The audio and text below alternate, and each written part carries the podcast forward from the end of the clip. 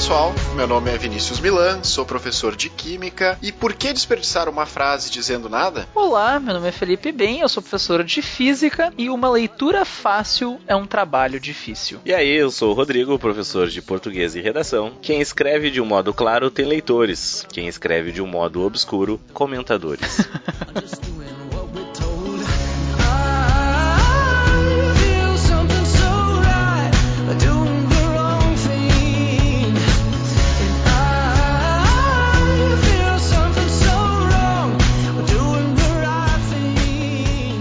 pessoas, estamos indo para mais um episódio do Vestcast, então, nesse episódio 12, olha só, uma dúzia, quem diria Quem que a gente ia aguentar até aqui. Quem diria? Nosso episódio, então, na verdade, de hoje é um dos episódios mais pedidos da longa história de 12 episódios do Vestcast, que é o episódio sobre a redação. Mais especificamente, hoje a gente vai falar sobre a redação do Enem, famo- o famoso episódio Nota Mil na redação do Enem. Tudo que você Como precisa tirar saber. sua nota mil? O pessoal que ouvir esse episódio vai tirar uma 1010. Eles vão ter que subir a barra de redação do Enem só pra dar mais notinha pro pessoal do Vestcast. Somos ouvintes do Bestcast. Vamos pro episódio logo após nossa sessão de abraços.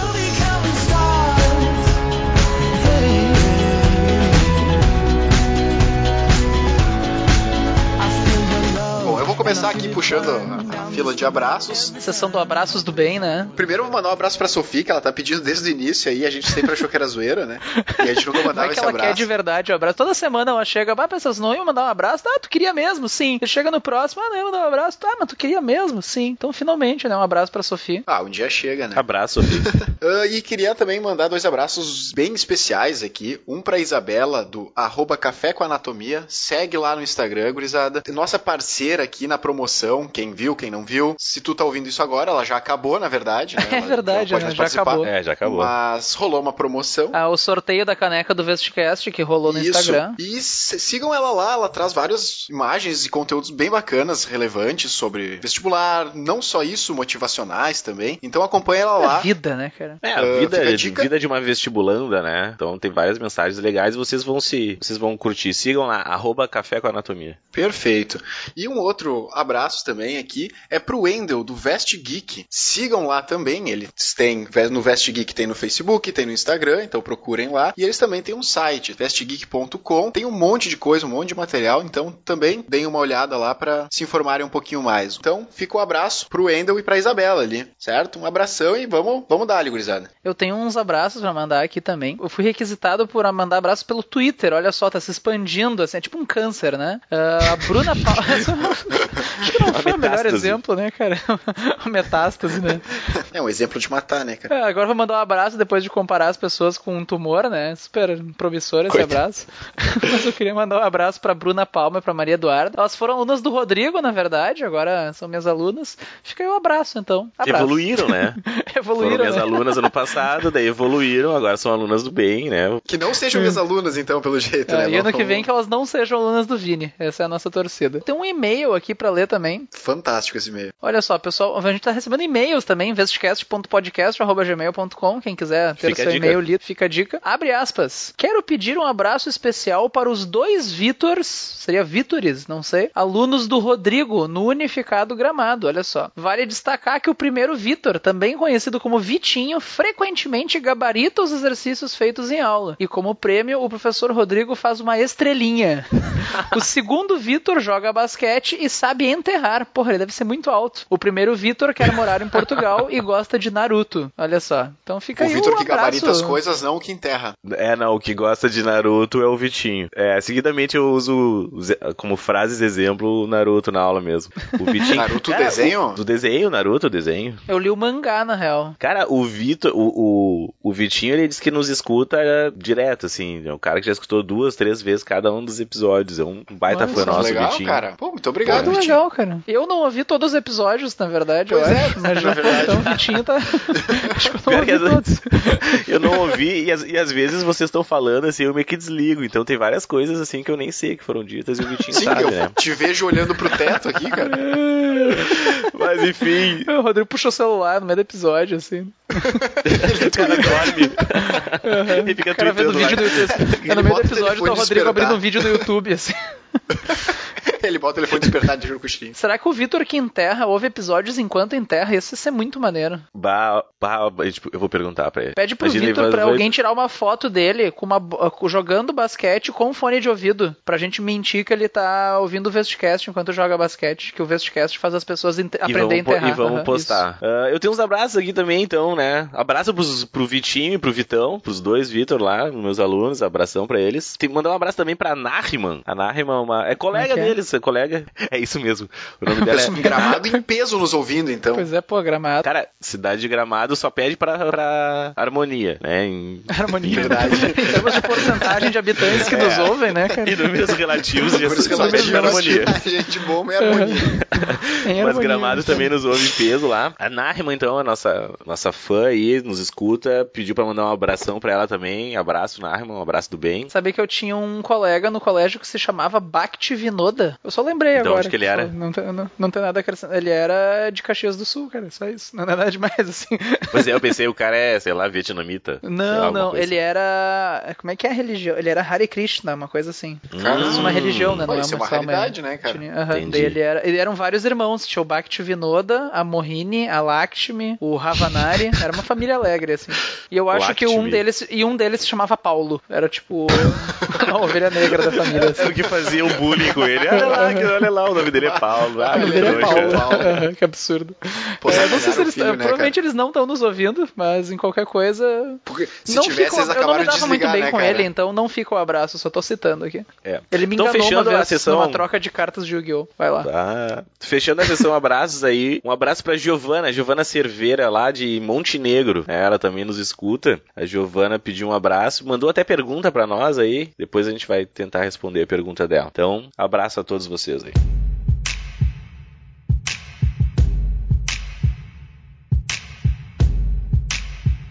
I've never seen a diamond in the flesh.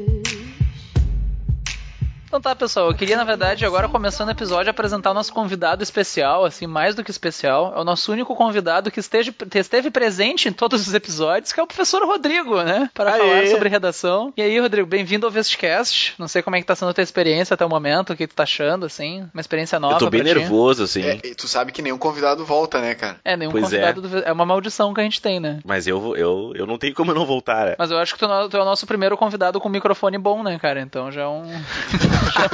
É verdade, né? mais assim, né, Lá tem uma galera aí comentando que nossos convidados têm microfone ruim. se, ah, desculpa aí, que a gente não tem patrocínio, né, pessoal? A gente não. É, Mas se alguém logo, logo a gente vai for, comprar. é, se alguém comprar for um filho, sei bom. lá, do João Microfone, sei lá, alguma coisa assim, quiser doar uns microfones pra Do nós. seu, do seu headset, né?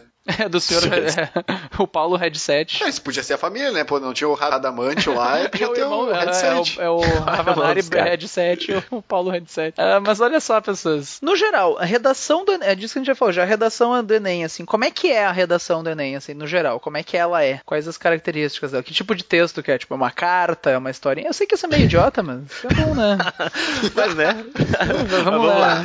Tá, Ah, começar do princípio, né, cara? No princípio, no princípio, Deus disse faça-se a luz, né? Mas- aí quando chegamos no Enem, o Enem é bom. A tipologia dissertativa argumentativa, né? A tipologia básica de praticamente todas as Ah, eu já, eu já me vestibulares perdi que na real nesses termos É, aí. pois é, Tipologia, pra mim até só. então era uma dissertação, gente. É, que uma dissertação ah, não necessariamente tu precisa argumentar, né? Uma dissertação tu pode apenas apresentar algo, certo? Hum, então tu apresenta um sim. tema ali. Então tu vai dissertar sobre algo, tu vai apresentar algo, tu vai mostrar as características sobre aquele algo, sem trazer nenhum tipo de avaliação, nenhum critério pessoal teu sobre aquilo ali. Sim, tu só tem que apresentar, tu não necessariamente tem que Exato. convencer alguém de alguma coisa. Exato, tu vai, tu vai dizer que ó, isso aqui é a Pepsi Cola, ela é feita dessa forma, ela é embalada nessa garrafa, sem fazer comparações com a Coca, sem dizer que ela é boa, sem dizer que ela é doce, sem dizer que ela é salgada. Isso é uma Uhum. dissertação. O, a tipologia Certo. a pedida é dissertativa argumentativa, ou seja, em cima dessas características, o que que tu tem a dizer sobre a, sobre a Pepsi, entende? Ou seja, aquela história de que tu não pode dar, não pode dar opinião e tal, então é meio migué, assim, na verdade, tu de fato, de certa forma, tu tem que dar uma opinião, assim, tu tem que te Tem que posicionar. dar uma opinião, exatamente, tu tem que dar uma opinião. Opinião. O que que, o que que se tinha esse mito? Ah, tu não pode opinar. Cara, tu pode opinar, desde que não seja opinião de Facebook, entendeu? Seja uma opinião baseada naquilo que tu vai trazer. Tu vai dissertar sobre a Pepsi. Dar uma visão sobre a coisa, mas também não é tipo, ah, por quê? Porque eu acho. Sim, Perfeito, é, é- é tipo, perfeito. ó, o, o dissertativo vai dizer, a Pepsi tem tantos gramas de açúcar, tanto de sódio embalada dessa forma. Isso a dissertação Uhum. vai fazer. O- a opinião, a opinião vai dizer assim, eu não gosto de Pepsi. Isso é opinião. E a argumentação vai ser, ela é feita disso, disso, e isso faz ela ser boa, isso faz ela ser ruim. É, A Pepsi, ela, ela é menos consumida frente a dados coletados e tal. É, a Pepsi é menos, a Pepsi é mais é, é menos consumida em comparação com a Coca devido a ter mais açúcar e a população brasileira, segundo o censo tal, prefere bebidas com menos açúcar. Entende? Uhum, certo. Então, Sim, tu, sim. Tu, tu tá fazendo uma argumentação, tu não tá opinando sobre aquilo, tu tá argumentando sobre os dados que tu tem ali. Então Sim, tu essa só seria tá expondo fatos, tu tá Sim, sim. interpretando eles. basicamente isso. Interpretando é uma boa palavra. Então, Olha só. Essa seria a tipologia exigida, né? Então, dissertativo argumentativo. Esse é o modelo de redação do Enem. Já vou lançar uma pergunta. Esse modelo tem alguma característica específica para quem vai escrever? Tipo, ah, todo texto dissertativo argumentativo tem que ser no presente em terceira pessoa ou coisa assim? Tá, a gente tem várias, várias, né? Essa, dentro dessa tipologia, bem rapidinho, né? Gente- dentro de tipologias a gente tem gêneros textuais. Né? O gênero é redação de vestibular, redação do Enem. Esse seria o gênero, né? Então a gente tem várias disserta- dissertações. A gente tem duas características que eu considero as principais, tá? Outros professores podem ser que não concordem comigo, mas enfim, Mas eu eles estão considero como as... errados. Aham. eles estão errados. Mas eles estão É. errados. Aham. Fica a dica Eu aí, digo se isso vocês no começo quiserem. do ano, assim. Todo professor diz que ah, a sua matéria é mais importante. A diferença é que quando eu digo isso, eu tô certo, né? Né? O cara tem que ter Não, certeza. pior, é que eu, pior é que eu falo isso, né? Mas é. Nós dois. Aham. Mas enfim, se teu professor do cursinho falou algo errado, algo diferente de mim, ele tá errado, tá?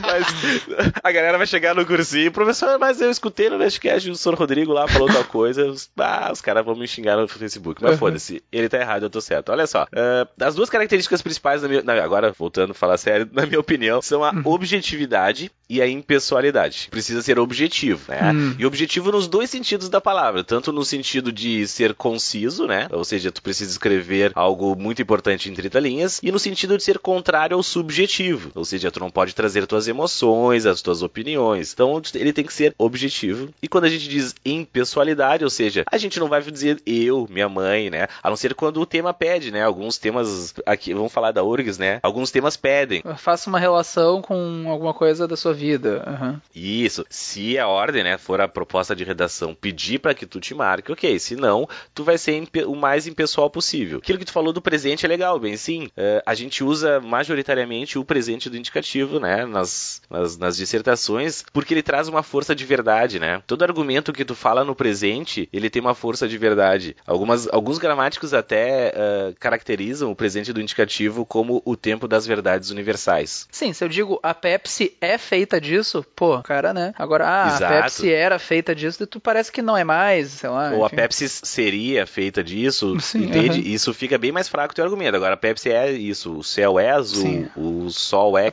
pessoa sabe do entende? que tá é falando, verdade. aham. É verdade, é fato. Então, sim, a gente usa bastante o, pre- ah, o presente do indicativo. Ah, sim, majoritariamente prefiram a terceira pessoa, né? Porque exatamente pela- por, por essa característica da impessoalidade. Mas nada impede, né? Antigamente, no nosso tempo, né, no meu tempo, a gente, a gente tinha os professores que meio que diziam: se tu usar a primeira pessoa, tu vai zerar a redação.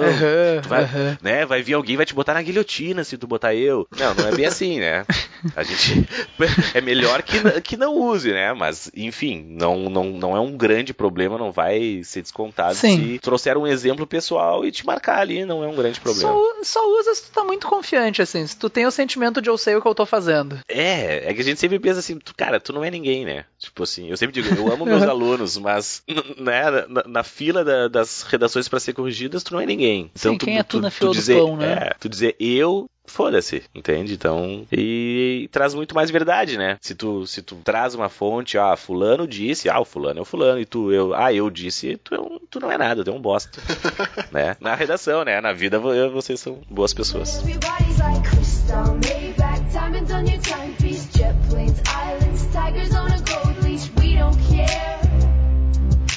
Caught up in your love affair, and we'll never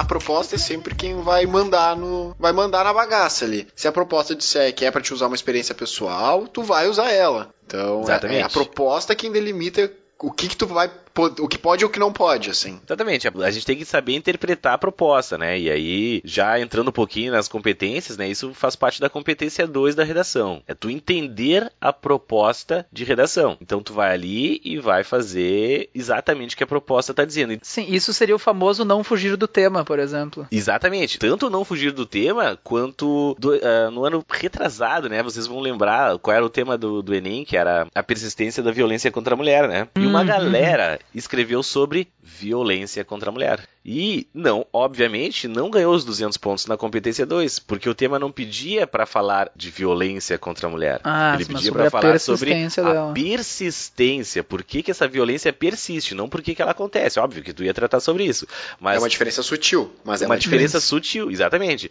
Então, na tua competência 2 lá, que tu poderia ganhar 200 pontos, tu já ganhou 160 porque tu não tratou da persistência da violência contra a mulher. Entende? Então, a, a interpretação da, da proposta de redação é muito importante. Muito importante para tu poder chegar no mil, né? Ali tu já, na tua competência 2 já não vai ganhar teus 200 pontinhos. E essas propostas, depois a gente vai falar mais sobre isso, ah, possibilidades de tema e tudo mais, mas só pra já dar um resumo assim, as, as propostas do Enem, elas têm algum tipo de característica, ah, seguem um padrão, alguma coisa que seja, ah, as propostas do Enem costumam ser sobre esse tipo de assunto? É, segue o, o, o padrão social, né? O padrão de problemas sociais Sim, eles vão, é é uma proposta que normalmente levanta um problema, assim, é uma problematização, né? Exatamente, tem, tem um problema, né? ah, ou até, se não tem um problema, tu precisa problematizar, né? Até aquele, aquela proposta de, de redação que era do, da imigração, né? Questão das, da imigração, não me lembro exatamente agora o tema, mas era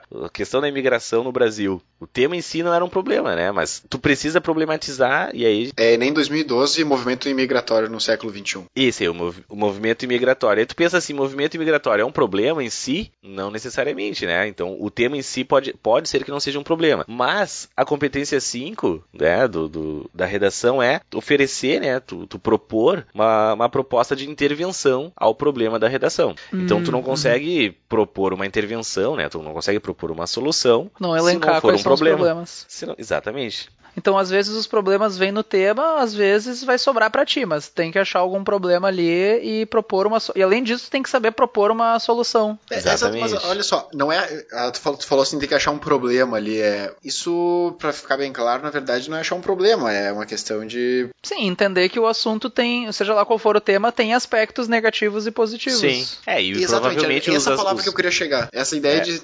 No, no Enem, então, assim, no fundo, o que tu tem que buscar é essa ideia de prós e contras determinado assunto, assim. Não necessariamente prós e contras, nem Não sempre, né? Tipo, a persistência da violência contra a mulher, É. quais os prós?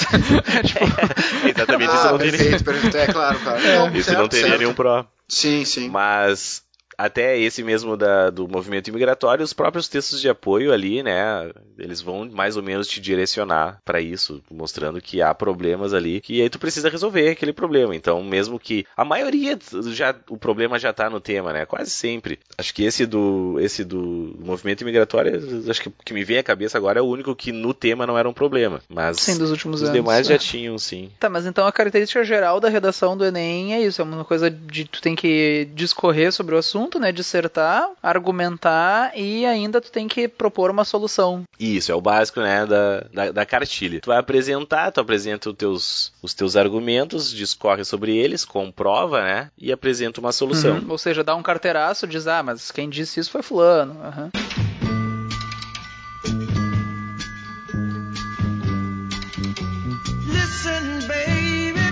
Eu, eu sempre, eu faço um passo a passo, assim, com, meus alunos, assim, enfim, um modelinho. Eu sempre digo assim, ó, não existe um modelo único de tu chegar no mil, né? Se o professor de vocês aí do cursinho diz, ah, assim tu vai chegar no mil, ele tá mentindo de novo, tá? Porque, na verdade, a galera vai ficar puta com o caminhos, professor né? do cursinho. Ou comigo, não sei. É, ou contigo, né? Mas Aham. enfim, exi- é, existem várias formas de tu chegar no mil. Eu sempre passo uma que pra mim me parece ser a, a- a mais rápida, né? Ou pelo menos a que tu, tu, tu pensa menos, né? A, Eu o sempre caminho digo mais assim. linear, Sim, a talvez. receita de bolo que é um bolinho, né, que Sempre É funciona modelo- bem, assim. Que sempre funciona É, bem, o, né? é aquele, o cheeseburger básico lá, né? O pão, carne É. e queijo. Pão, carne e queijo, não, sem, sem molho, sem nada. Daí, nesse passo a passo, eu sempre digo pra eles, ó, uma estruturazinha, uma forma bem fácil da gente pensar na redação, né, no que a gente vai escrever, é sempre pensar em causas, consequências, né, a gente, então, o tema é um problema, tu pensa nas causas desse problema, as consequências diretas que essas causas podem te levar, né,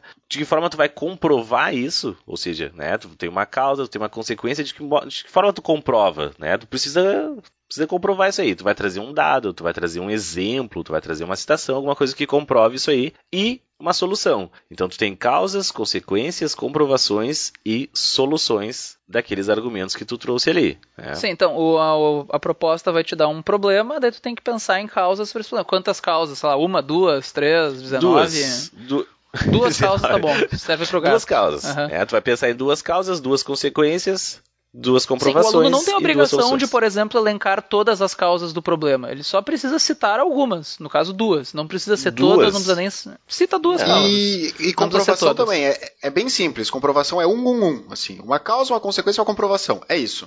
É isso, e uma solução. Né? Uma causa, Pra essa uma causa. consequência, Ah, uma sim, sim. comprovação, uma solução para essa causa.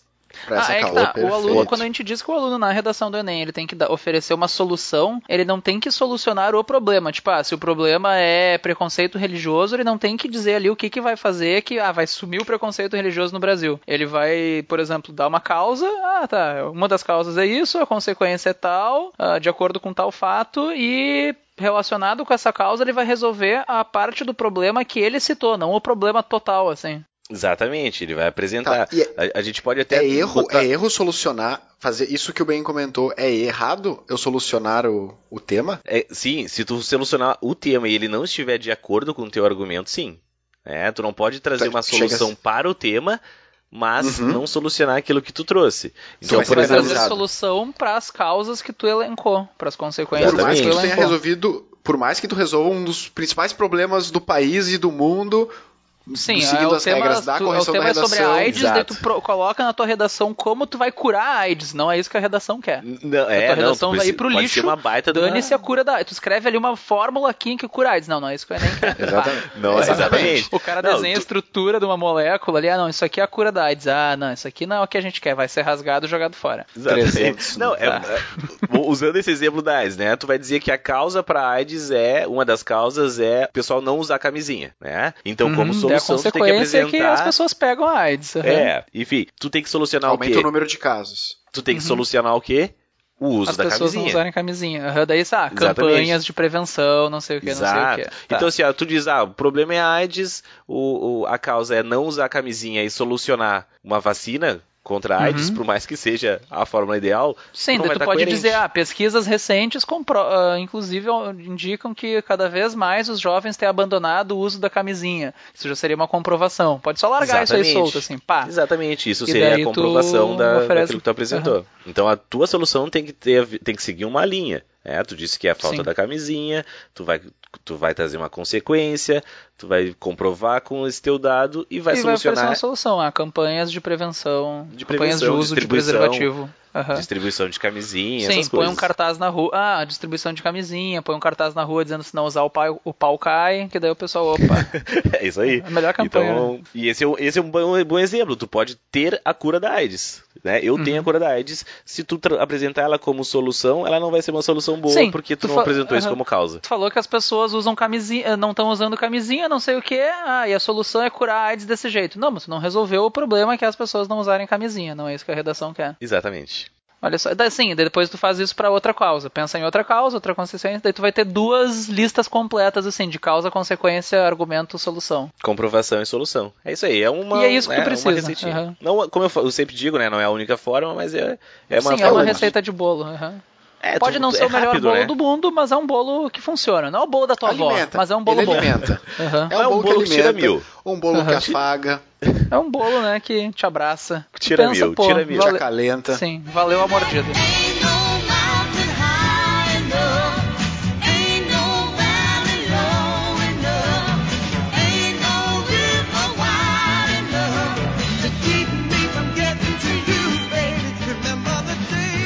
E, tá, e como é que tu organiza isso na redação? Assim, ah, tô com a folha na minha frente, como é que tu organiza ela na, na estrutura? Depois a gente fala sobre na hora da prova e tal, mas na hora de montar a redação no papel, assim, como é que tu organiza Isso. essas coisas? Também tem mais de uma forma, mas a forma mais fácil seria a causa 1 e a consequência 1 e a comprovação 1 viram o parágrafo de desenvolvimento 1. Tá, mas uh, peraí, É. vamos por partes. O que, que é o parágrafo de desenvolvimento? Tá, isso. Como é que se estrutura uma redação? O que, que tu faz? Tu vai fazer oito parágrafos, nove parágrafos, um parágrafo só? Seguindo esse estilo clássico ali, imagino que seja então aquela distribuição de introdução, parágrafo de desenvolvimento 1, parágrafo de desenvolvimento 2 e conclusão. É isso. É, o jeito É. que eu aprendi no cursinho até onde eu lembro era isso. A receita padrão é tu fazer quatro Exato. parágrafos. Exatamente. Isso, isso. Não.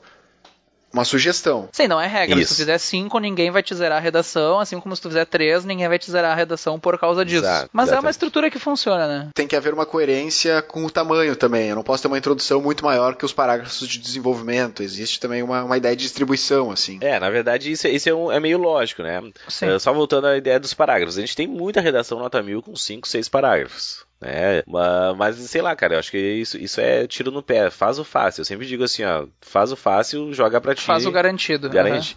Então, sim, tu consegue também tirar uma nota boa com três parágrafos, mas o mais natural é uma introdução, dois desenvolvimentos e uma conclusão. Tá. né? Daí Não tu tem lê o tema, o que, que tu coloca na, na introdução? Vamos por partes, então. Aí que tá. A gente não começa pela introdução, né? Tu não vai começar a escrever Olha tua só. redação pela introdução. Hum. Eu já começava errado. Então, é, eu já teria começado errado. É, geralmente o pessoal começa pela introdução, apresenta ali os argumentos e aí começa a desenvolver, e aí lá no final vai ver que o desenvolvimento dele não tá exatamente o que ele tinha colocado na introdução. Isso é muito comum. Isso Ah. acontece com 90% dos alunos. Então a, a Sim, é, que eu eu tinha dou, pensado em. O que, o que eu tava na minha cabeça é, ah, na introdução eu vou dizer quais são os problemas, ah, e daí na cada parágrafo eu ia falar de um deles, e depois na conclusão eu ia pôr a solução. É isso que me veio na cabeça agora. Mas não seria o melhor Mas jeito é de começar, então. Não, é, é, depois que tu lê a redação ela tá pronta, é assim que, que acontece mesmo, é dessa forma que ah, é fica. assim que tem que ficar, mas não é bom É assim fazer nessa ficar. ordem. Exato, não, tu não faz nessa ordem. A gente Sim, eu o rascunho pega, é bom começar pelo desenvolvimento. Sim, é, eu,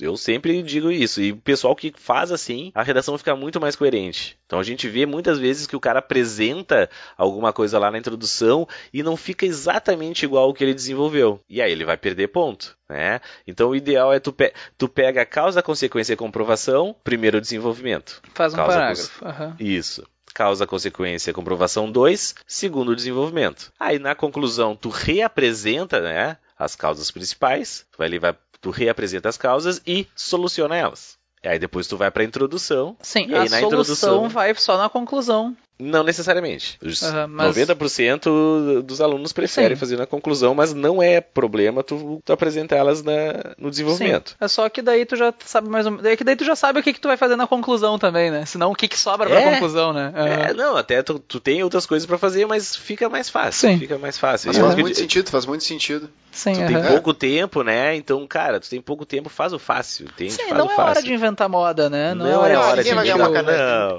não. Não ganha o melhor Impossível. texto, o, cara, né? o cara chega no vestibular e começa a tocar a musiquinha do Missão Impossível na cabeça dele. Não vou arriscar. É. Agora é hora de inovar. Aham. Vou Aquela vez que a empreender. gente falou Aham. antes, né? Ah, o cara vai tirar 1010, 1100.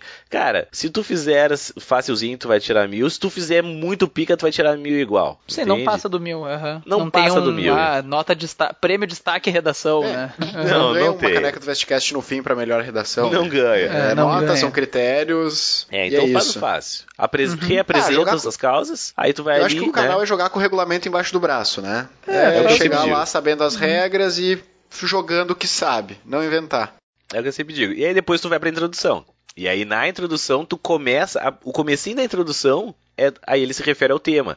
Aí Sim, tu vai uma falar breve do tema descrição mesmo. do problema. Aham. Uma breve descrição do problema. Tu vai trazer um dado, tu vai trazer um contexto, contexto histórico, tu vai conceituar o tema, enfim, tu vai apresentar o tema e no finalzinho da introdução tu já apresenta os teus argumentos. Né? Então tu dá uma contextualizada no tema, apresenta os teus argumentos. Termina o- a, a introdução apresentando os teus argumentos. Por que, que eu digo faz a introdução no fim? Porque daí é só tu ler os teus dois parágrafos, né? Ah, nesse parágrafo eu falei disso, bota ali. Ah, no, se- nesse segundo parágrafo de desenvolvimento eu falei isso, coloca na introdução, aí ele vai ficar Perfeito. perfeitamente coeso. Se ele fica coerente, né? Ele segue uma linha de, Sim, aham. de pensamento bem Fica clara. fácil, fica claro e fica fácil pro leitor entender sobre o que, que tu vai falar, o corretor, né? Então eu sempre, eu sempre digo assim, ó, faz, deixa bem claro pro corretor, facilita a vida do corretor, facilita a vida dele. Se tu complicar a vida dele, quem vai se fuder é tu, né? Então facilita a vida do cara. Não, e outra, tu tem a folha de rascunho, né? Então nada impede de escrever primeiro um parágrafo, depois o outro, e só na hora de passar limpo, tu estruturar o texto Sim, no aham. final, É. né? Sim, fica Assim, bem. então, não precisa sair, tu não precisa nem deixar o espaço, tu pode muito bem escrever embaixo, né? Então, Uhum. pra isso serve o rascunho, exatamente, né? Não, se alguém estiver se perguntando, tá, mas daí como é que eu faço? Pô, inverte a ordem. É bem Ah, simples. inclusive, já fica. Eu vou lançar aqui já, ó, então pro ouvinte, o professor Rodrigo vai receber agora instruções. Ó, Rodrigo, faz o seguinte: pega um tema e faz uma redação modelo pra gente disponibilizar pros nossos ouvintes. Ah, sabe, faz, pega um tema, faz uma redação. Boa sorte pro Lemateu fazer isso agora. É, isso E aí. daí tu pode colocar Valeu. uns comentários, assim, ah, Isso, essa a é gente a parte localiza tal, o que que é a o quê. tal. É, daí a gente indica o que que é o que.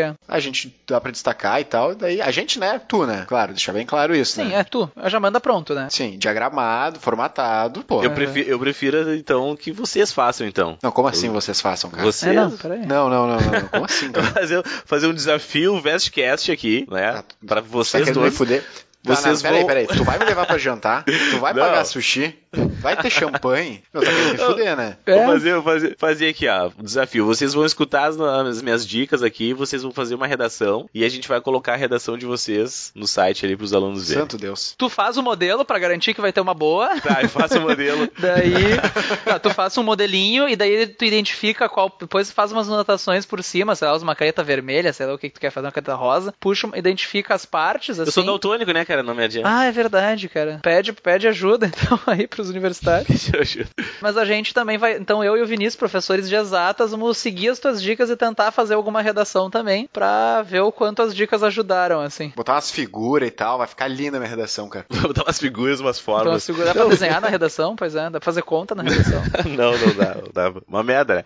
Não, mas sim, posso. Não, vou fazer então. Vou fazer. Vou botar no site ali, nas, nas redes sociais ali, um esqueminha legal. Tá, e tu vai corrigir a nossa visível, né? redação, então? Não, vou Vai deixar, é, nota? vai corrigir, nossa. eu vou deixar pros nossos ouvintes corrigirem Avaliarem, e os- aham. avaliarem, darem dicas sobre como ficou a redação de vocês. Porque os Ó. jogos comecem. Os Os jogos, jogos comecem. comecem. Pô, cara, se, se, se- ficar melhor que a tua, vai ficar ruim pra ti, hein? Não, não vai ficar. Magro, tri confiante. Não, não, mas eu garanto que a minha não vai ficar melhor, tá? É, eu também, eu também garanto não vai isso. acontecer. Uhum. Ah, se a minha for um tema que tem pronto na internet, cara, eu sou brasileiro, né? Sabe como é que é? Vou botar uma receita de miojo no meio.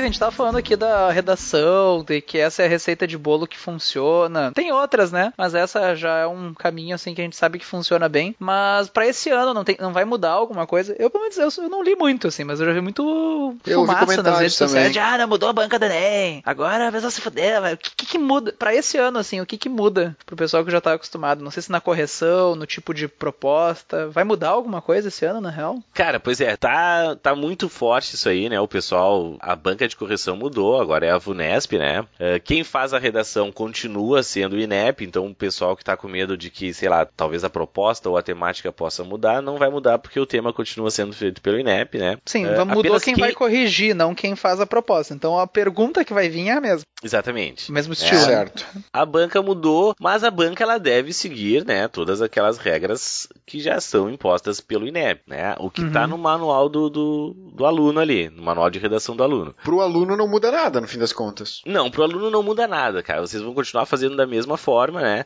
Tem, eu, eu vi várias pessoas, não, porque agora não pode isso, porque agora não pode aquilo. E eu fiquei, eu, eu to- todos os negócios, ah, porque não pode. Eu, nego, nunca pôde, né? Não pode porra. pedir direitos humanos mais É, agora, cara? agora- Pois é, os caras brabão. Não, cara, eu vi um muito brabão assim. Ah, porque não pode mais colocar como proposta de intervenção conscientizar a população. Eu disse, e quando isso pôde? É, Nunca pôde, Na verdade, nunca pôde. Conscientizar nunca foi uma proposta de intervenção. Até porque tu não intervia em nada, né? Mas Você enfim, tem que dizer como conscientizar, se for o caso. Exatamente. Então, assim, ó, né, a gente tem, a gente tem informações de- do, pessoal que terminou agora o, trata, o, o treinamento para ser corretor. o tratamento, eu ia dizer, Tratamento falho foda A lavagem cerebral pra ser corretor. Cerebral. O pessoal que. Os corretores do Enem, né, que fizeram o treinamento da Funesp agora, a gente tem várias informações que estão chegando aí. Porque bem ou mal o cara é, né, network, um cara é bem relacionado, Sim, conhece aham. quem, vai, quem vai ali. Então, o pessoal que, que vai corrigir diz que pra eles, pros corretores, ficou um tanto mais fácil, né, de corrigir, porque a correção ficou mais objetiva. Hum, né? Ou seja, uhum. assim, isso é bom. Isso é uma cara. coisa que é legal falar. Sim, né? os critérios Não, é ficaram bom menos falar. vagos, Não, assim.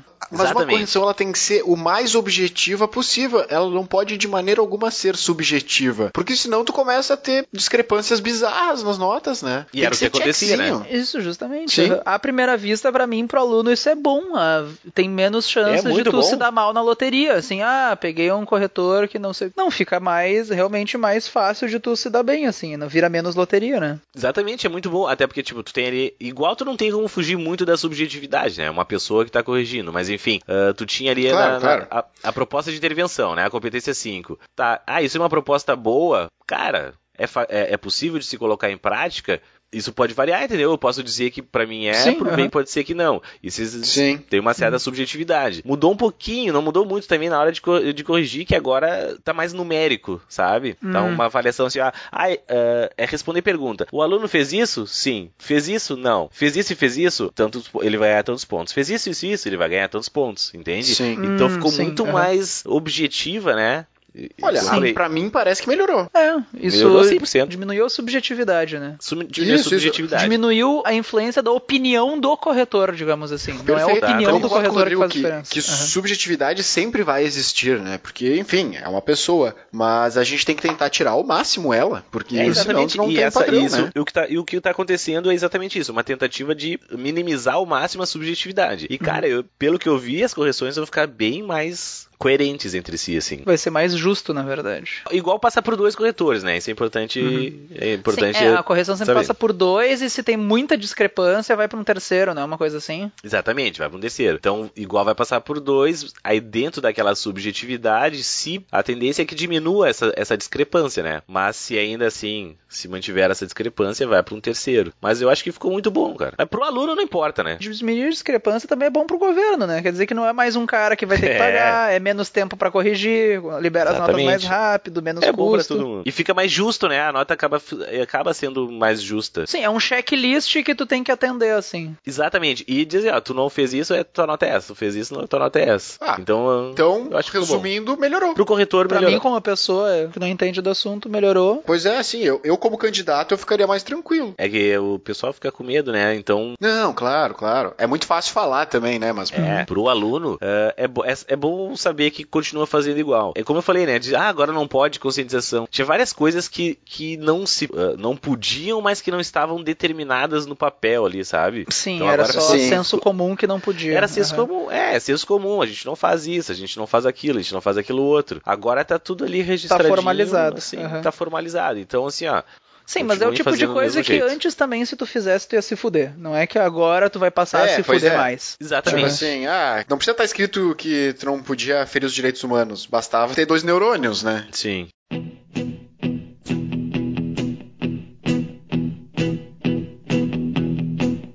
When I wake up, well, I know I'm gonna be, I'm gonna be the man who wakes up next to you. When I go out, Falando disso de pode ou não pode, tem alguma coisa rápida que te vem na cabeça, assim, tipo, de pega as ratões comum, tipo isso que tu falou, dizer que a solução é uma conscientização. Isso é uma coisa que é um tiro no pé, porque é muito vago. Tem mais alguma coisa Sim. assim que te vem na É, tem cabeça mais alguma- desses assim- pode ou não pode? Isso, por algo que é proibitivo, assim, que realmente, bah, isso tu não pode fazer. Ferir os direitos humanos. Guia do que não fazer. O que é proibitivo tá, tá no manual de redação, cara. É, Tá é lá? aquilo ali. Ah, O que tá- perfeito. O que, o que, tá, o que, que é vale a proibido. lida, né? É aquilo ali, Acho que a gente velho. pode até deixar o, a gente pode até deixar o link no post, ali porque é bacana, redação, é, é bom. Sim, é o bom Enem pra- publica uma lista do que é proibido, na verdade. Tem que conhecer, tem que conhecer as E é regras. uma lista de. É, é curtinha, é direitos humanos, tem que fazer uma redação com mais de 7 linhas, não pode passar as 30 linhas, letra legível e, e dentro do, do tema pedido, né? Tu tocou num assunto que eu tenho uma, uma curiosidade, uma dúvida assim. A letra. Tem que ser letra cursiva? Não, não necessariamente cursiva. Tu É. pode fazer do jeito que tu quiser, desde que seja Mas tem que legível. diferenciar. Desde É, que pois tu é, mas maiúsculas e as maiúsculas de minúsculas. É isso aí. Tu Perfeito. Precisa só Tá, e o diferenciar. texto tem que ser justificado, centralizado, alinhamento para a esquerda. É, pode ser Arial 12, né? Tu tem que E tem que usar. fazer aquela. tirar aquele sublinhado vermelho que fica. É do Word. É que pro Do Rodrigo Word. não é Ah. vermelho, né? Por isso que ele não entendeu. Ah, daltônico aquele que foda. fica embaixo no olho ali. Isso. aham. Enfim, ah, mas é- não, mas essa, essa, boa- essa pergunta foi boa. Tu tem que usar todo o espaço da linha, né? Tem, tem gente que gosta de Ah, roubar, foi uma boa né? pergunta mesmo. Foi uma boa pergunta. Ah, espaçar. tem- Claro, claro, tu escreve, um tu escreve três espaçamento, palavras aham. numa linha, né? Pra, pra dar um. É, Uma não, robustez, não pode né? ficar claro que tu tá afastando as palavras de propósito pra encher linguiça, né? É, e E tu tem que pular até o final linha. da linha. E Vai se eu até o final pulasse da uma linha. linha? Tipo assim, eu errei, tá? Vamos supor assim, eu Aham. errei uma frase lá e não era isso. Como é que eu faço pra ignorar isso durante meu texto? Eu boto Tu risca, parênteses, risco, eu arranco Faz- um pedaço da folha, o que, que eu faço? Dá uma cuspida ali. Não, faz um risco. Um Faz tracinho, risco. assim. Não precisa Um pôr entre parênteses, não sei o quê. Não, se tu quiser, tu pode, né? Não vai, não vou te descontar pelo parênteses, mas não é necessário. Faz um e risco. essa linha é descontada daí. É descontada no total de linhas. Se na contagem. E pra ser contada como linha, tem que passar da metade. Por exemplo, eu parei, escrevi tudo certinho e eu parei na primeira metade da linha 30. Vai contar como se eu tivesse feito 29. Não, é, se tu for até a metade da linha 30, mas aí Ah. não conta, né? Eles não vão contar a linha. Só conta a linha se tu faz menos de 8, né? Se O mínimo. até Beleza. 7. Se eu escrever, se eu Ah, escrever sim, não, sete é, linhas desculpa, e botar isso, três, é, uma palavrinha assim, sabe? Eu separei a sílaba, entende? Ficou só o último da da Sim, palavra sim, na linha aham. 8. Não, aí aí não não vai conta. valer. Não, mas, Ah, claro. Cara, Não, se, tu, cara- se, se tu fizer Brasil, né, sete cara? linhas Brasil, e um dá, né? tu- a, a menor das tuas preocupações é a linha. Entende? Não é o Se número tu de linhas que vai ser teu problema, né? Tu já não tinha muito futuro É, cara. mesmo, né, cara? Tu já não tinha muito futuro dúvida, antes, outra então. dúvida. Vai. Assim, é possível um texto nota mil ter menos do que 15 linhas? Improvável, Possível, é, né? né? Aham. Cara, Mas pouco improvável. teoricamente, sim, né? Sim, mas, Sim, na teoria sim. mas eu acho, cara, eu acho que não tem como, né? Sim, se tu conseguir em É aquela 15 coisa linhas assim. apresentar a causa, a solução, blá blá blá blá blá. Não é impossível, mas é muito difícil, né? Fica o desafio aí pro ouvinte, Fica o então, tentar fazer tirar mil. Melhor não, né, gente? Porque é o momento Não, que é pra brincar, né, cara? Se é o É. momento pra fazer testes, é no vestibular e no Enem, né? É, é a hora, né? Mas acho que não, cara. Eu acho que tu tem que ter pelo menos ali, velho. Se tu é muito conciso, muito conciso, tu é muito pica, cara, assim, no- muito foda, 20 linhas. Mas tu tem que ser Cá o entre nós, da- assim, 30 é pouco, na verdade, né? O problema não é o mínimo Cara, de 30 é linhas, o pouco. problema é o máximo, né? Eu teria problema Exatamente. com 30, assim, 30 é pouco. Não, esse, esse é o problema, cara. Eu acho que é difícil tu, tu desenvolver algo em 30 linhas. É o que é meio engraçado, que, por exemplo, comparando com o vestibular aqui da Federal do Rio Grande do Sul, aqui na URGS, acho que o mínimo é 30, não é uma coisa o mínimo assim? é 30. É, o mínimo Cara, é 30. qualquer textão Aqui de um- Facebook tem pelo menos qu- 40. Contando os emoticons, né? O tamanho da linha do, do- da redação da URGS é menorzinha que a linha do, do Enem. Então, um texto de 30 linhas do Enem daria pouco mais de 30, daria umas 40, 35, Ah, 40 não. sim, tem que na olhar isso também. Outra coisa, deixa eu aproveitar aqui o momento de tirar dúvidas, assim. Título, pergunta clichê, mas sempre aparece. Tem que colocar título, o que que é um título bom, o que que é um título ruim. Tá, um título não é obrigatório, né? O Enem ele diz que o título é facultativo. No entanto, qualquer pessoa que tenha estudado texto na sua vida sabe que todo texto precisa de um título. Então eu sempre digo para meus alunos: texto é obrigatório? Não. Vai descontar? Não. Mas eu vou fazer? Vai. Então, tu, tu vai colocar um título, tá? Tu vai tu vai colocar. colocar, então, vai. assim, porque, cara um, cara, um bom título, velho, faz uma diferença. E às vezes a gente analisa, né, em aula, analisa algumas redações, eu leio o título, daí, galera, ó, ficaram a fim de, de ler esse texto. Sim, sim, às vezes é um título muito foda, dá vontade do cara ler. Cara, se te Sim. dá vontade de ler, tu já vai de, de bons olhos, tu, entendeu? O Sim, já corretor, ah, não, ele, corretor. ele tem que ser bastante objetivo, ele não pode deixar isso. Cara, mas não tem como, tu é um ser humano. Tu lê um, um- um título foda, cara, tu já vai ler de bons olhos. Então, assim, ó, Então, ó, agrada pessoal, teu corretor. sugestão, é sugestão de título. Coloca, o corretor é lindo, o corretor é gostoso. Esse é o título, não precisa ter nada a ver com o tema. mas Agrada o Nada a ver com corretor. o tema. Aham. Então, sim, coloquem. Pergunta, que- eu ouvi isso alguma coisa. Pontua, vai ponto final no título? Pergunta aleatória. Ah, só se tem verbo, essa eu sei. É, na verdade a gente tem essas, essas regrinhas. Não tem nada especificado em lugar nenhum, né? Isso é aquele negócio que a gente tem como consenso, né? É um consenso. E que se tu tem um verbo, isso se torna um período, o período deve ser pontuado. Né? Agora, se não tem verbo, não tem por que pontuar. Então, Sim, é então, um por exemplo, se eu consenso. escrever o título é A AIDS. Só isso, beleza, não precisa de mais nada. Agora, Mais se eu nada. colocar o título A AIDS é Mostra a sua face. É. Ai. A AIDS o- veio para ficar. Sei lá. É, daí isso se tornou um período e aí, por regra, os períodos devem ser pontuados. Well, I know I'm gonna dream, I'm gonna dream about the time when I'm with you. When I go out, when I go out, well, I know I'm gonna be, I'm gonna be the man who goes along with you. And when I Sobre a questão da, da ortografia. O português correto, ele é imprescindível para uma redação nota mil, certo? Não adianta tu ser um baita de um poeta se tu não sabe escrever. Então eu acho que, sei lá, sempre a, a redação ela nunca vem sozinha, né? Não adianta ter um baita argumento se não sabe escrever. Existe alguma porcentagem, assim, de o que, que é mais importante Ah, o que que o que outro? conta mais Como é que argumento, funciona? ah. É, tem algum que tem peso maior, assim? É melhor eu escrever não tudo isso? certo e ter um argumento ruim. Se eu tiver que escolher, ah, vou, vou escrever tudo corretamente, gramaticalmente, mas o meu argumento é uma bosta. Ou eu vou ter um argumento muito bom, mas trocar S com cedilha, colocar a crase no Isso. O e assim vai. Crase no O. Meter uma trema. Põe uma crase isso, aqui. tudo tá, isso tudo tá dividido nas competências, né? Então a competência 1 é a que trata da ortografia, da gramática, da. São quantas no total, tu sabe? Não, não sei. Porra, vou ter que cortar isso. Não, Procurar não aqui sei, no não Google sei. rapidinho. Competências? Competências da redação. São cinco, eu sei, tô brincando, cara. É óbvio que eu tá. sei. Você tava pesquisando enquanto eu Porra, falava, né? eu, Não. eu achei que não sabia. Eu achei que era pensando, sério, não, né? Não, capaz, como é que eu não vou saber, velho? Porra. Porra, eu já tava preocupado aqui, na real, né?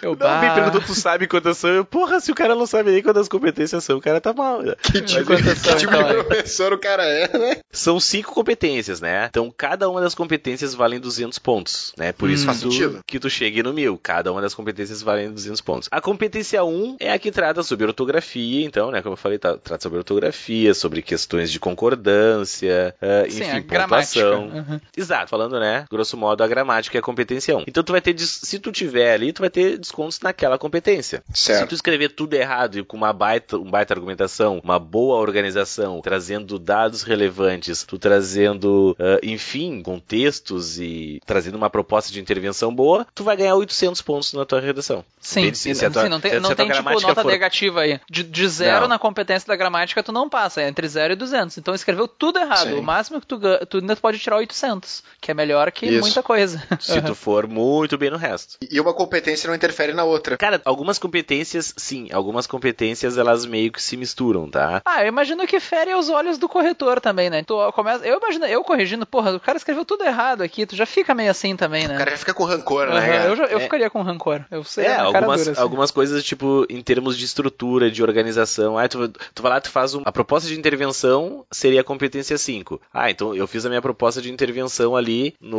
parágrafo de conclusão. É, eu fiz na Desenvolvi conclusão muito ali, na conclusão, beleza. meu. Ah, então minha conclusão fica, ah, mas desenvolvi muito. Então tu vai acabar perdendo, né? Tu vai, trouxe a proposta boa, tu vai ganhar ali, mas a- na tua organização ali, tu vai perder pontos na, na competência 3. Tu faz um- um- um- um- aquilo que a gente falou, né? Tu faz um texto perfeito tanto na gramática quanto na argumentação, no desenvolvimento, na organização e na proposta de intervenção. Tu faz um texto perfeito, mas não sobre o tema. Tu vai zerar. Sim, aham. É. Sim, sim. Ah, e para aquele, também para aquele aluno que fica preocupado, sai da redação, ah, é porque eu não lembrava se tal coisa era com um acento, ah, eu acho que eu errei a crase. Isso é o de menos. A moral é essa, né? É, cara, tu sabe que o Enem, o Enem é legal, não sei se é legal, mas enfim, ele tinha a, a regrinha, por exemplo, se tu tem um, um erro de acentuação, um de pontuação e um de ortografia, igual tu ganha Um nota de cada máxima. só. É, tu não, é, tu não pode ter dois de ortografia, dois de pontuação, dois de acentuação. Aí dá- causa reincidência, causando reincidência tu perde pontos. Mas, Hum. tu, cara, se tu errou uma crase e uma vírgula, não te preocupa, tu vai, ainda vai ganhar os seus 200 pontos na tua competência 1. Olha Claro, claro. é. Pô, legal. Acho que a preocupação Sim, é muito aham. mais fazer um texto coerente, conciso, bem argumentado, do que de fato ficar se preocupando se esse conjunto nominal aqui é, vai, Sim, é se a Bahia, vai de crase tempo. ou não, né? Vai- É, ou se eu boto entre vírgulas ou É. não. Não, assim. É bom, é bom tu saber as vírgulas, porque Não, se tu claro, errar claro. duas vírgulas, tu já, tu já não tira mil. E aqui os nossos alunos, né, nossos ouvintes vão tirar mil. A ideia é que tu Não, não, claro, mil. eu exagerei um pouco, assim, mas é, é como bem comentou, assim, que eu acho que é muito mais. Tem, tu tem muito mais coisa pra se preocupar do que com uma crase. Aham. É, então não fica, né? É que uma, a Mas falta de uma frase sim. pode dar um sentido diferente a tua frase também, né? Ah, não, Se e uma der um vírgula sentido mal diferente, colocada. uma vírgula também, muda né? totalmente o Aham. sentido e isso a tua coerência pode cair ponto de coerência porque Claro. tu, né, Mas enfim. Ah, sim, uma coisa acaba interferindo na outra. né? É, é por isso que eu falei, algumas competências acabam interferindo Sim, umas sim. nas outras por isso, né? Ah, o cara escreveu tudo errado. Cara, de repente uma, uma palavra que ele escreveu errado existe, né? Existe, existe Sim, o como cara quis homófobo. dizer outra coisa. E quis dizer outra coisa, vai, vai mudar todo sentido. Então as coisas acabam se interferindo, né? Mas o ideal é que tu. Nossa, uma vírgula, uma crase, meu Deus, vou morrer? Não. Uma coisinha só não, não vai ter problema. Sim, sim. Não, perfeito. Quais as outras competências ali tem mais? Tem alguma coisa que a gente não falou ainda, quem sabe? É, alguma Deixa eu ver. faltou alguma É, a coisa assim que competência a um- gente não abordou? Bem grosso modo, né? A competência 1 é gramática, a competência 2 ela vai tratar da proposta, né? Como eu falei, se tu entendeu perfeitamente Sim. a proposta. Dentro da competência 2 ainda tá se teu texto é dissertativo argumentativo, eh, se tu não tá se utilizando Tá. de narrativas, de de descrições. Ainda na competência 2 ele trata do repertório sociocultural, né? O que que é o repertório sociocultural? É as coisas que tu traz do mundo para dentro da tua redação, tá? Bem grosso modo falando, o que tu traz do mundo. A 3 vai tratar basicamente da tua organização textual. De que forma tu organiza, aí a 3 e a 2 elas são bem relacionadas, né? Na 2 é o que tu escolhe para trazer pro teu texto, né, de informação do mundo. A 3 é de que forma tu organiza essas coisas que tu trouxe. De que forma tu Sim, isso aquela nossa receita de bolo dos quatro parágrafos estaria matando essas competências já. E, e a, e a ideia da causa, consequência, comprovação e solução, né? Ou seja, tu Hum, fez uma organização, tu trouxe, tu trouxe um elemento. De como é que tu organiza esse elemento? Eu trouxe esse elemento mostrando uma causa, a partir dele uma consequência, a partir dele uma comprovação e uma solução dele, né? Então, Uhum. tu tá organizando bem as ferramentas que tu trouxe. A competência 4, ela trata basicamente de coesão. Então, a gente fala muito assim, ó, eu sempre digo para meus alunos, é, é- é bem grande a competência 4, é muita coisa, mas basicamente o que pro aluno lembrar, nexos. Né? Os nexos, as conjunções, o Enem, a gente precisa fazer relações coesivas utilizando nexos. E não pode ficar repetindo. Ou seja, não fica mas, mas, mas, mas, porém, porém, porém, e, e, e. Ah, um todavia, um contudo, um entretanto. Exatamente. Então, Um destarte. a competência 4 trata disso, de que forma tu faz a coesão do teu texto e, e passa basicamente pelos nexos, né? Então, usar de forma correta e variada, isso tá no manual, né? Usar os nexos de forma correta e variada. É, isso também tem muita relação com uma leitura que ela fique fluida também, né? Não fique Sim, que fique agradável e de ler tal, também, né? Fique É. fluida e as relações que tu faz, né? De, a própria relação de causa e consequência, né? Então eu sempre digo pros meus alunos, tu, tu, apresenta, tu tá no desenvolvimento ali, tu apresentou a causa, tu vai apresentar a consequência, cara, não custa tu botar ali consequentemente e apresenta a consequência, entende? Então isso é uma coisa bem, é bem simples, assim, é só tu fazer as- relações para que fiquem bem claras pro teu corretor. E assim é a proposta de intervenção, né? A gente já falou bastante, é tu apresentar uma proposta que respeite os direitos humanos pro problema apresentado. Resumindo, aquele modelinho ali, ele abraça essas competências de maneira bem simples, né? E que tu tá pegando um pouquinho de cada. Ou seja, tu vai ter uma estrutura, Mas vai trazer coisas da realidade, vai ter uma o coerência. recheio vai ter. E vai, e O vai ter a principal que você tem que cuidar vai ser com a parte mais de ortografia, de, de coesão, que daí de fato é realmente o que tu traz pro, Exatamente. pro texto ali, né? Exatamente isso. Olha só. trees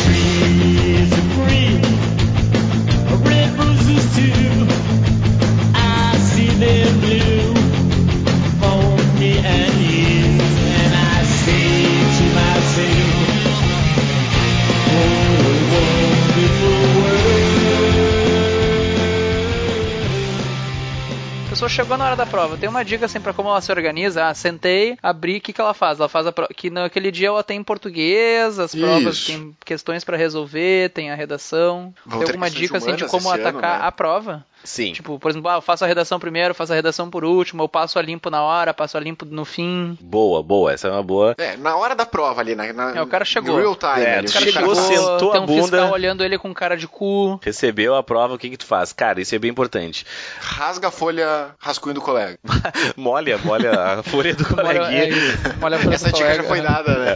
Leva, um- enfim. Dica não, dica não, pelo amor de Deus. Mas enfim, cara, ah, eu sempre digo assim, ó, a gente pensa, pensa num cara que serve pra caralho. Machado de Assis, Camões, Shakespeare, Ah, ah, né? ah, ah. Aí tu pensa, Não ne- tu pensa nesses caras. Tu acha que esses caras escreveram uma folha em uma, em uma hora? Não. Esses caras escrevem, colocam o textinho deles na gaveta, vão para suas casas de campo, cavalgar, tomar o ar puro da fazenda, voltam, olham o seu texto, rabiscam tudo, corrigem de novo, colocam na gaveta, sai, Cara, eles fazem muitas correções até ficar daquele jeito. Tá? Então, resumindo, o aluno tem que fazer o rascunho e já vai embora, assim. Não Vai precisa, pra né? casa de campo e volta Entrega pro fiscal, vai pra o cavalo. volta no que vem pra fazer. O meu problema é o cavalo ali, cara. problema é só o cavalo. É, dif- Pô, é cavalo. difícil. Mas então, por que, que eu contei essa história? É muito importante, isso é muito, muito importante, a redação de vocês ter um descanso. Ou melhor, Sim, a tua, a tua cabeça tem um descanso, Exato, né? vocês têm um afastamento, os olhos de vocês têm um afastamento da redação. Óbvio que vocês têm ali uma tarde para fazer toda uma prova de linguagens, uma prova de humanas e mais uma redação. Então o que, que a gente vai fazer? Começa pelo rascunho da redação, tá? Tu vai ali, tu faz o teu Uhum. rascunhão, desenvolve ali, faz um rascunhão bem bagaceiro. Bom, tá pronto, esse aqui é o meu rascunho basicamente. Larga a redação e vai fazer as questões, tá? Daí cada um tem sua estratégia, né? Ah, vou começar por linguagens, vou começar por humanas, aí cada um tem sua estratégia. Mas basicamente é isso, tu começa pela redação, vai fazer a prova, volta pra tua redação. Né? Cara, isso, isso é bem simples.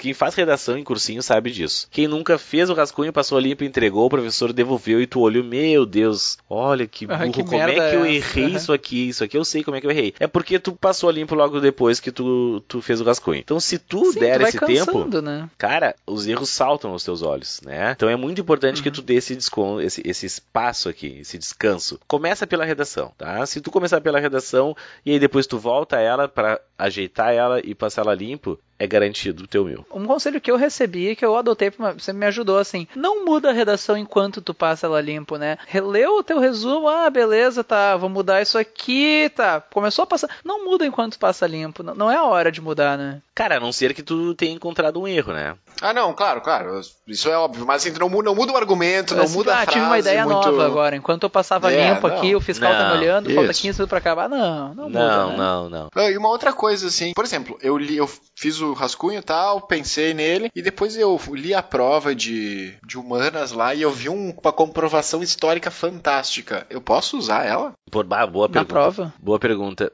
Ah, tu encontrou É, na... usar, usar um, um texto de, sei lá, um texto da prova de linguagens eu uso na, na Como redação. argumento. aham. É, na verdade, assim, ah, o, o que tá lá no manual é o seguinte: se tu usar cópias tanto dos textos desmotivadores, né, do- quanto da própria prova, tu vai ter aquele espaço descontado. Ou seja, tu não vai ah, perder. tá, mas é só. tá. Se tu, se tu usar um trecho do texto, mas se tu só citar ele, não é um problema. Não, se tu só citar, se tu utilizar ele de uma forma com, com as tuas palavras, né, Como, como, como parafrasear. comprovação, assim. Exato, Ah, em, aí vez de tu, é, em vez de tu copiar o trecho, tu diz, ah, e de acordo com o texto tal, é dito É. que... Não, vamos supor Não, nem assim, diz lá, de acordo com o apareceu um texto tal. texto de... Apareceu o Dom Casmurro lá na prova e eu quero usar exatamente um exemplo de Dom Casmurro.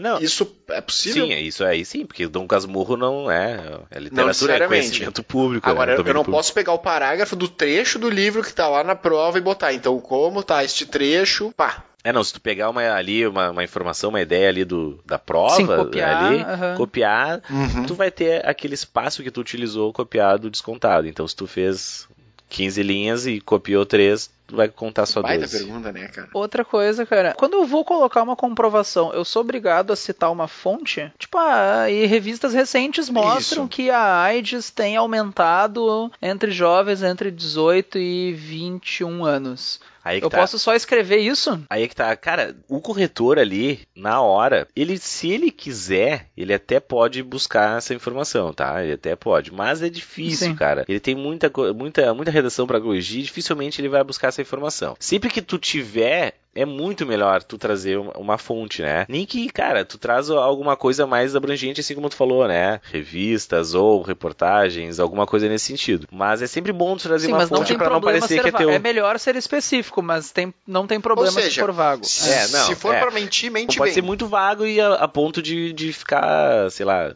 difi- difícil de se. Ah, e outra coisa, senso comum não é comprovação, né? Ah, Não, é foi. sabido, é sabido que, blá blá blá. Como todo mundo sabe, né? É evidente que. Não, tu até pode botar um evidente que desde que tu, né? Por exemplo, assim, Sim. eu sempre digo pros meus alunos, tu apresentou a causa, a consequência e a comprovação, aí tu pode botar o evidente que, né? Aí sim, tu apresentou a causa e tu comprovou ali com, com um dado, então tu pode dizer, é evidente que tal coisa, mas enfim, Sim, mas tu não pode dizer que ah, e um remédio eficaz contra o tratamento da AIDS é água com açúcar, por, de acordo com é sabido pelo senso do, sei lá, pelo conhecimento dos antigos. Sei Não, lá, é, as não, coisas aí não. assim. Ah, porque a minha avó. a minha avó curava. Como todo mundo sabe, né, cara, aqui na rua. É, não, tu tem que trazer um argumento de autoridade, né? E o todo mundo sabe é. Ah, todo- lembra que eu. ah, teve um outro episódio que eu acabei comentando, que eu tinha, eu tinha dado exemplos de que se a Anitta falar sobre mecânica quântica, assim, que é, tu, tu comentou da ideia da força do argumento, né, assim, era da, da autoridade. sim, né? aham. Não, é Sim, exatamente tem que ser um Então, argumento é- que pareça bom, né? No fundo é isso. Isso, isso. Assim, Cara, que- pra ser Não, bem não, não. resumido. Olha, pode não ser, mas tem que parecer, né? Convicção é a chave, né, cara? Exatamente. É. é a mesma coisa assim, ó. ah, a Anitta falou.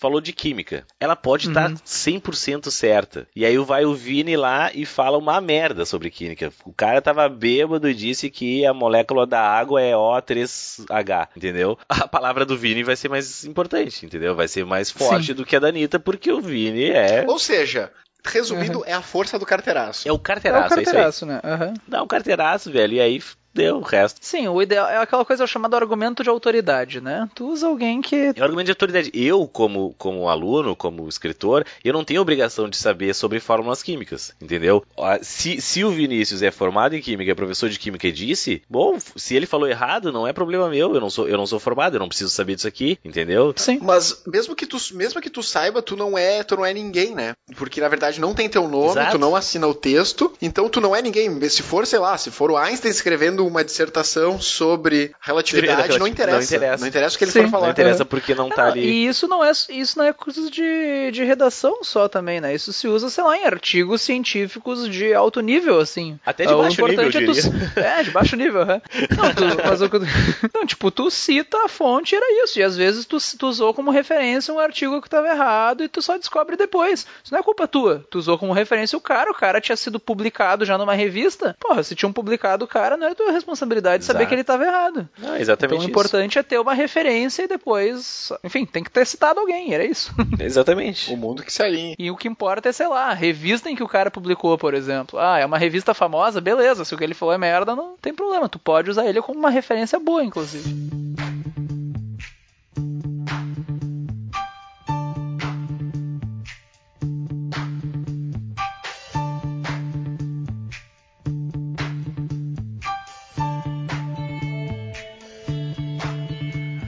Só, gente, o que a gente vai fazer agora, que a gente pensou, é aquela, aquela coisa que todo mundo quer, que todo mundo gosta, que é o momento mãe de nasce, momento búzios, né? a gente vai. Por que não, né? Astros e tudo mais. Astros. A gente, é, a gente separou aqui, o professor Rodrigo, na verdade, separou aqui alguns possíveis temas para redação, temas que tem alta chance, né, de aparecerem no Enem desse ano. E daí a gente vai falar um pouquinho sobre cada um deles, mas a gente já queria avisar vocês que ele vai estar postado no site, nas nossas redes sociais. A gente vai fazer tipo um infográfico assim, com cada um desses temas listando causas relacionadas com esses temas, consequências, propostas de intervenção, para vocês já terem cada um certinho. Inclusive, daí o professor Rodrigo vai fazer uma redação modelo sobre alguns desses temas para vocês verem como é que vocês podem aplicar tudo isso que a gente falou né, nesse episódio. Esse é o momento temas, então. Momento temas, vamos lá. Bom, o Ben brincou, né, Tare... eh, Búzios, Mãe de Ná e tal. Mas o bom do Enem é isso, né, cara? A gente mais ou menos, assim, é, sempre vem um tema mais ou menos previsível. Então não é tão difícil de, de acertar, né? Os dois últimos anos, inclusive, a gente trabalhou em aula os temas do preconceito religioso. O preconceito religioso, né, do tema do ano passado foi até engraçado, porque o- a redação foi no domingo e na sexta-feira antes do domingo, ou seja, dois dias antes, eu passei esse tema, né, do preconceito religioso numa turma e fiz um rascunho no quadro pra eles. Então, Olha Caraca. só. Deu, é, o cara deu um pé quente de ser logo assim, dois dias antes, né? Mas enfim, vários professores trabalharam esse tema, não é tão difícil. Vamos listar alguns aqui então. O primeiro seria a questão do índio no Brasil, tá? Não é dos meus favoritos, mas essa questão do índio, devem lembrar, eh, teve muita, muito confronto entre tribos indígenas e pecuaristas, enfim, até os agora recentemente mineiros, né? Fala mineiro, o cara que trabalha em minério. Minerador. Minerador. Minerador. Mineiro é quem é de Minas Gerais, né, cara? Daí minerador, minerador. cara, que- Os É, mineiros, é. o pessoal de Minas Gerais tá aí sacaneando os índios, né, pô, Sacaneando seus- A gente já se queimou com o Rio de Janeiro, vamos queimar com os mineiros agora. Pessoal de Minas mas, Gerais. Mas enfim, Uhum. eh, lá no Maranhão, vocês lembram? Acho, eu não sei até se a gente não falou no Vest News, acho que não. Lá no Maranhão, teve um confronto entre indígenas e, e- e fazendeiros que os caras deceparam mãos, as mãos dos indígenas a facão. Meu Deus. Não, eu cheguei a ver a Nossa. notícia que teve um confronto, mas não sabia dos detalhes. Ah, horrível, assim. E desde fevereiro pra cá, assim, aconteceram alguns confrontos. Tem toda aquela questão também. Não sei se vocês viram que os índios foram lá no Congresso Foram fazer uma. uma... Sim, isso. E aí eles jogaram, jogaram flechas nos pessoal na segurança lá. Fazendo uns negócios assim. E tudo isso por conta dos. Co... Vocês estão ligados à FUNAI, né? A, Fundação Sim, de Amparo ao Índio. Sim, o chefe da FUNAI, foi, inclusive, foi, foi atrás de.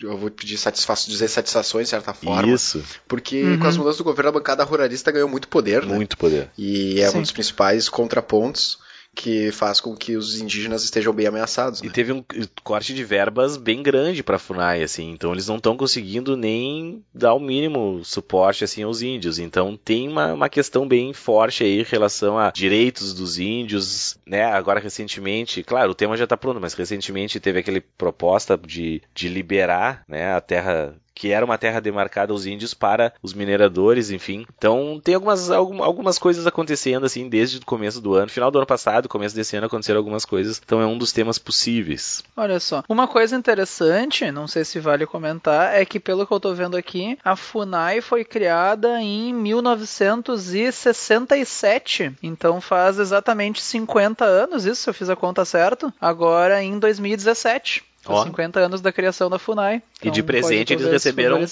um, um corte nas, nas verbas.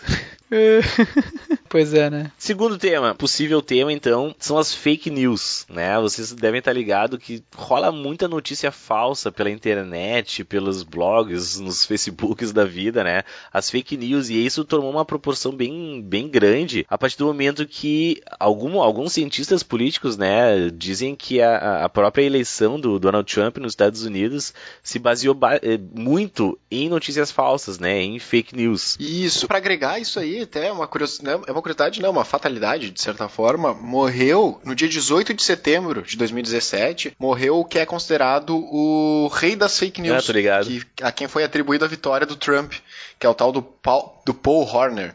Ele morreu de overdose, na verdade, tá? Na, casa, na própria casa, no Arizona. Mas ele foi atribuído, então, querendo ou não, essa ideia do fake news ali. Bom, isso não tem relevância, isso não, não tem relevância com o fato de cair ou não no Enem, mas é algo que pode, quem sabe, te trazer algum mais Ah, é um argumento argumentos. que tu pode, alguma coisa que tu pode citar na redação, né? É, uma compro... pode comprovar a força das fake news. Ah, uma fake news, qual a força que ela tem? Ela consegue eleger um presidente baseado em fake news, né?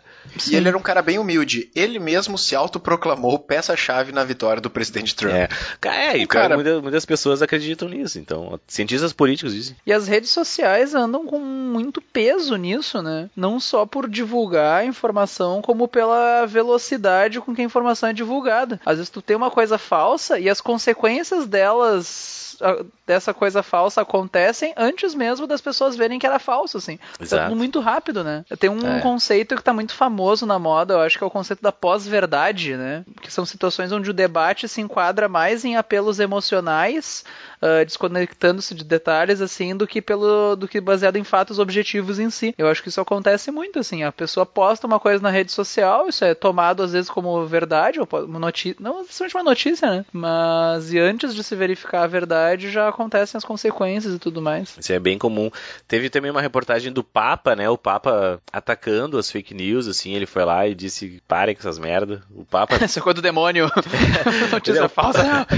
teve isso Você da, eleição. Do, da eleição do Trump, teve a morte do, do, do carinha esse, o Papa atacando as fake news. Eh, teve um estudo da. Bah, agora não vou lembrar qual universidade que fez um estudo sobre fake news no Brasil e tal. Apontou até o, o MBL, os, né, as páginas e o site do MBL como o maior difusor de fake news no Brasil.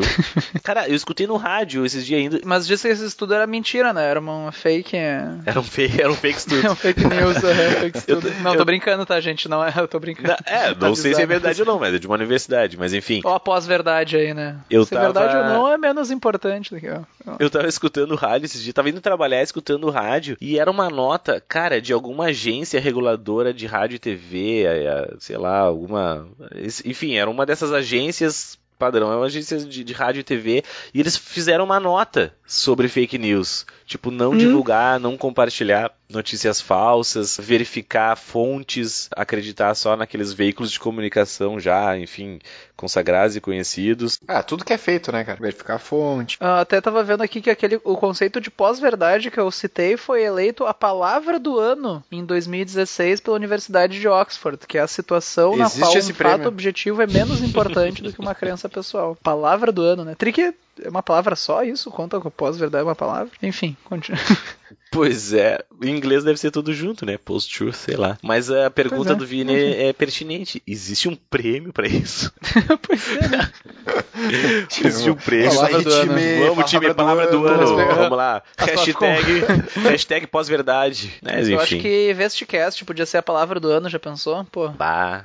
A gente podia estar no top of Bota mind, né? Twitter Alguma aí. coisa assim. Hashtag Como é, que a gente, é, como é que a gente entra no, no- como é que a gente, como é que tu se candidata assim no, no dicionário assim, como é que as palavras entre elas não, eu vou me candidatar, eu não. Uma votação entre elas, talvez.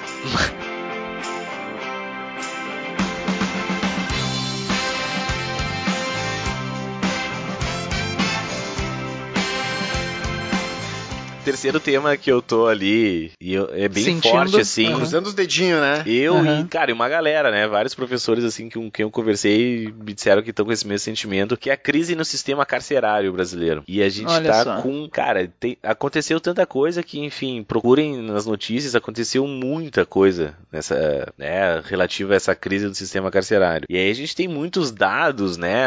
As causas, as consequências disso. Tem um número aqui que em 10 anos dobrou, né? O número de presos provisórios. uh, Cara, tem vários dados, assim. E a gente tem muitos estudos. O mais legal, assim, depois a gente até vai colocar nas causas e consequências lá no infográfico, né? Mas uma bem legal. Muitos estudos, vários estudos sobre isso, dizem que é uma das uma- principais causas é a lei antidrogas, né? Que a lei antidrogas no Brasil, a gente não tem um, um- um valor mínimo, assim, é, é mais pelo, pelo policial. Pode estar com Sim, um é grama. subjetivo. É, tu tá com Uhum. um grama. E se o policial achar que tu é um traficante que tá andando com um grama, tu vai preso. Ou tu pode estar com um quilo. Sim. Se o policial achar que tu é um usuário que tem um quilo, tu não vai preso. Sim, daí já começa a entrar a questão de preconceito, de um monte de coisa. né? Claro, e aí rola tudo aquilo ali. E aí eu tava vendo em termos de números, assim, presos por res- questões relativas à droga são maioria. Olha só. É, o, o maior número de detentos é por droga, né? E se, depois roubo, né? Logo em segundo lugar vem roubo. Mas a gente tem muita coisa pra falar sobre o siste- essa crise no sistema carcerário e é uma, é uma das minhas apostas aí. Uhum. Ah, e, e como dica ali, acho que fica. Tem vários filmes que retratam esse, esse tema também, que eu acho que vale muito. Não só tal pra redação, mas vale muito assistir, né? O próprio Carandiru. É, é que eu tô, eu tô com a cabeça do Carandiru porque teve o massacre. Eu tava na cabeça e achava que era 7, mas foi em 92. Então é 20, quase é 25 anos. Não, do é, o massacre do Carandiru é bastante tempo. 25 anos, quase 35 na real agora. Esse é um tema bem amplo que a gente consegue fazer várias redações bem diferentes umas das outras, né? É um tema bem amplo, assim, Sim, então... Sim. foques bem diferentes. É, o- a superlotação seria a principal, né? Mas, enfim. Um outro também que, assim, enfim, não é das principais apostas, mas tá aí, né? Na boca, conversei com alguns professores e alguns acham que pode ser, mas vamos ver. Que é sobre o bullying, né? O bullying ou cyberbullying, causas, consequências disso, até que forma isso a gente pode levar, né? Esse, esse bullying, não sei, não sei até que ponto isso. Um assunto que já teve um momento onde ele tava mais É, em exato. voga, assim, né? Ele já foi, Uhum. ele já foi mais discutido Sim, em não, outros não é a momentos. coisa do momento agora, né? Exato. É, mas, enfim, bem- é uma coisa que aí, sempre- já foi bem mais discutido anteriormente. Não é das minhas. Assim, ele, de certa forma, ele perdeu um pouco de espaço. É uma coisa que todo mundo sabe que, que existe e tal. Mas eu acho também hoje em dia as pessoas já estão conseguindo ah, trabalhar melhor com isso, né? Então nas escolas já estão se preparando. Mas, claro, sempre pode ser um tema de, de redação muito válido, né? Tô se preparando pra fazer bullying já nas escolas, né? Já tá mais... O bullying é foda, cara. O bullying não tem É, muito o que o cara já- fazer. bullying é bullying, né, velho? Ah, é, mas o bullying é, é importante na sociedade pra ter pessoas de exatas, né? Senão. Mas, o, cara, o bullying, na verdade, é todo mundo, né? O pessoal de exatas faz com de humanas, de humanas faz com de exatas. Foda-se. Mas o cyberbullying talvez fosse um tema que trouxesse Sim. uma, A questão uma do nova lado discussão, né? cibernético da coisa. É, uma pegada Isso, um daí uma nova discussão, assim. mais- Que, que- que teve. Aí teve casos recentes, né? A própria. Teve a atriz, a Thais Araújo, que sofreu racismo. Vi, é bullying, não é? Né, Não, é que não é, não é bem bullying, né? É, eu, é, Sim, mas são ataques, ataques Não, não, é redes né? sociais, O caso né? dela. É que eu pessoalmente acho muito estranho o conceito de cyberbullying. Tipo, ah, alguém, sei lá, veio no chatzinho e fica te xingando, daí, porra, bloqueia a pessoa. É que quando ganha um, um volume maior, acho que começa a ser o problema, né? Uma coisa é uma pessoa fazer isso, né? Sim. Outra coisa é. Mas é que não, não é só bloqueada, daqui a pouco o cara monta um blog, um perfil falso teu, e aí, entende? É é uma ah, forma de sim, bullying, entendi. então. Aham. É, a discussão Ah, é, muito, entendi, é aham. muito maior, assim. Sim, no fundo o problema é que a... O problema é o ser humano, né, cara? É, o ruim das redes sociais também é que dá mais ferramentas, infelizmente, também pra quem quer te sacanear, né? Ah, Nesse O sentido. pessoal se esconde, né? É foda. Aham. Essa que é a grande E isso é, diferença. pode abordar o lado de que como a pessoa, a pessoa tá escondida atrás do computador, isso dá mais liberdade, entre aspas, pra pessoa, O né? Ela fica anonimato, mais né? à Anonimato, vontade pra... exatamente. Então, próximo tema, esse, esse é uma, uma aposta boa que eu tenho, que é alguma coisa ligada ao sedentarismo ou obesidade. A gente tem, a gente tem muito dado, assim, Ah, que- meu, isso vai dar muito trabalho falar sobre isso, cara. Vai dar muito trabalho falar sobre isso aí. sedentarismo, tá? Porra, porra, demorei Ah, pra essa foi, pegar. foi, foi longe. Essa foi longe. Foi longe, né? foi difícil, demoramos pra entender. Eu tenho uma coisa legal pra falar sobre sedentarismo e obesidade. É um caso pessoal? Não, não. Ah, pô, ah, não, eu acho interessante essa coisa da obesidade hoje. Tem, ah, eu não vou lembrar o nome do livro agora, mas o eu ouvi sobre isso num outro podcast, na real. Porra, ouvindo Mas a o- concorrência. É, ouvindo a concorrência, não, pô, ouvindo né, os ídolos. Mas o que acontece é que tem um livro do Neil Gaiman, onde ele fala dos que, sabe, tá acontecendo o apocalipse hoje, por exemplo. Daí existem os cavaleiros do apocalipse, né? Na versão original, um dos cavaleiros do apocalipse é a fome. Só que nesse livro dele, Ah, a é fome foda. moderna seria tipo a fome 2.0, que a fome se atualizou para os dias de hoje. E na verdade, a fome dos dias de hoje não seria a falta de alimento, mas seria aquele alimento que te nu que tu come, te deixa gordo, mas não realmente te nutre. Seria tipo ligado à obesidade, ou fast food, ou junk food. É a nova, seria a nova pegada da fome para te atacar. É a fome do apocalipse 2.0. Eu achei genial essa ideia, Gene- cara. Eu tava lendo algumas coisas sobre, diz que nos últimos 10 anos aumentou em 60% a quantidade de obesos no Brasil, né? E, e de, enfim, pessoas com sobrepeso também teve um número bem alto que se aumentou, que aumentou, na verdade. Então, 60%, cara, é, é um número muito grande, entende? Então, o sedentarismo, a obesidade e dentro dessa, dessa, dessa reportagem que eu vi, eles falam exatamente isso, né? Que uma das causas é o padrão alimentar, né? O padrão alimentar que a gente tem hoje em dia, ele te, ele, ele te sacia, mas ele não te nutre, né? Então, ah, tu precisa cada vez comer mais porque é um alimento de, de, de baixa qualidade, né? Então, são os fast foods, Sim. enfim.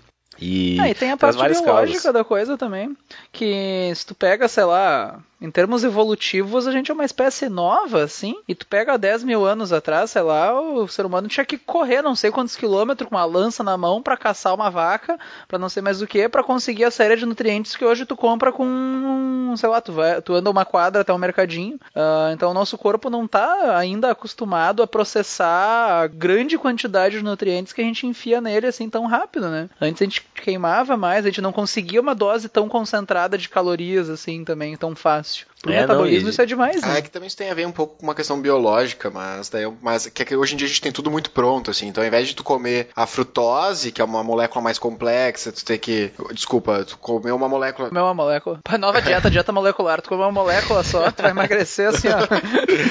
Uh, Isso também tem a ver com uma questão biológica, que hoje em dia os alimentos eles vêm muito mais prontos. Então a glicose, se tu come uma fruta, os açúcares são muito mais complexos e tu teu organismo tem que gastar energia para quebrar eles e que tu possa aproveitar. Mas se tu tomar um copo de Coca-Cola, de Pepsi, enfim, esse açúcar já vem todo pronto, já vem e tu vais direto e teu organismo vai ficando Sim. preguiçoso. E tem uma questão do sono também, eu tava lendo que boa parte, assim, se tu dorme menos, isso te dá um certo desequilíbrio hormonal, que aí tu, ah, tu acaba querendo comer mais, né? Sim, No- então o ritmo da vida hoje também pesa pro aumento de sedentarismo. Exato, exatamente. Ó, fica aí as causas pra. Tem, depois a gente mostra lá tudo no infográfico, acessem lá que É, vocês não, vão ter e tudo isso é um problema de saúde pública, digamos assim, né? Também. Isso não é, é importante também, acho que pra quem tá ouvindo ter a noção de que isso não é só uma questão de, ah, tá, mas a pessoa que quer comer é que te ferre, por que que a gente tem que resolver esse problema? Não é assim que funciona, gente. Isso é uma questão de saúde pública, até porque isso pesa, sei lá, nos gastos do país com saúde, a população vai adoecendo. Então isso é um problema, é uma questão de saúde pública. Né? Sim, a gente pode pensar nas consequências, né? Que é o sedentarismo e a obesidade pode levar a diabetes, a problemas Uhum. ah, de, de coração, infartos. Eu tava vendo que até câncer, né? Pessoas obesas têm Sim, mais chance aham. de desenvolver câncer. Então,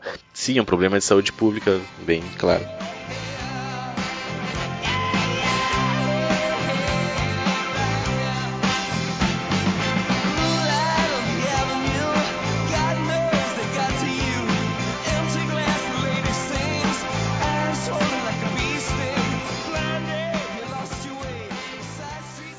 Próximo, então, cara, tava vendo algumas notícias sobre o aumento no número de casos de DSTs no Brasil. E isso me. Hum, me- eu- no Brasil eu e vi no mundo, na recentemente, verdade. uma- é, no Brasil no mundo, mas eu vi recentemente uma notícia do fim do ano passado de que o Brasil tá vivendo hoje, pode ser considerado uma epidemia de sífilis, assim. Pois é, De tão- cara. Tanto que tá crescendo isso. Eu tava o vendo. número de, de DSTs não para de crescer, era o título da reportagem.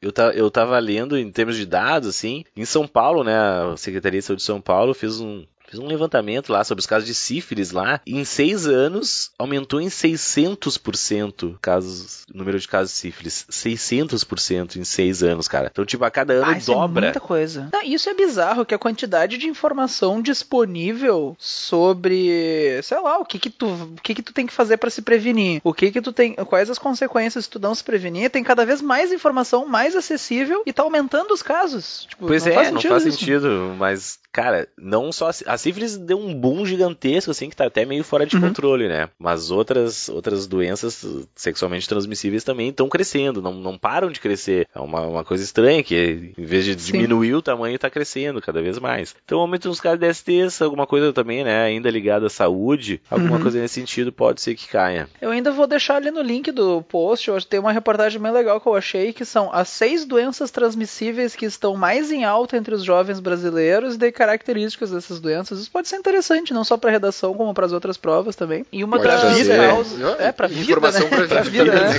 né? Ah, e uma das causas apontadas pela reportagem é que o número de. a frequência de uso de preservativo tem diminuído bastante entre a população jovem, assim. É uma tendência das novas gerações usar menos preservativo e isso tem aumentado disparado o índice de DSTs no Brasil. Olha só. Próximo tema. Então, um outro tema que é um dos meus preferidos para esse ano é algo relacionado à saúde mental. Então, tipo, depressão, ansiedade, principalmente na juventude do Brasil, a gente tá vendo muitos casos, né? Várias reportagens que eu li que tá aumentando o número. Inclusive no, no Vest News 6, né? 6, 6. É, eu acho que foi o. Vest News 6, a gente comentou então sobre, enfim, várias, eh, várias não, mas a gente, algumas universidades que estão criando, Sobre né? o aumento. Estão criando núcleos de apoio para pessoas com depressão, ansiedade, alguns distúrbios, transtornos psicológicos, assim, e tá aumentando muito, assim, em caso de, de, de pessoas com tentativas de suicídio e suicídio de fato. Então, algo ligado à saúde mental é uma das minhas. Isso é um tema, isso é um tema muito sério, assim. E, inclusive no,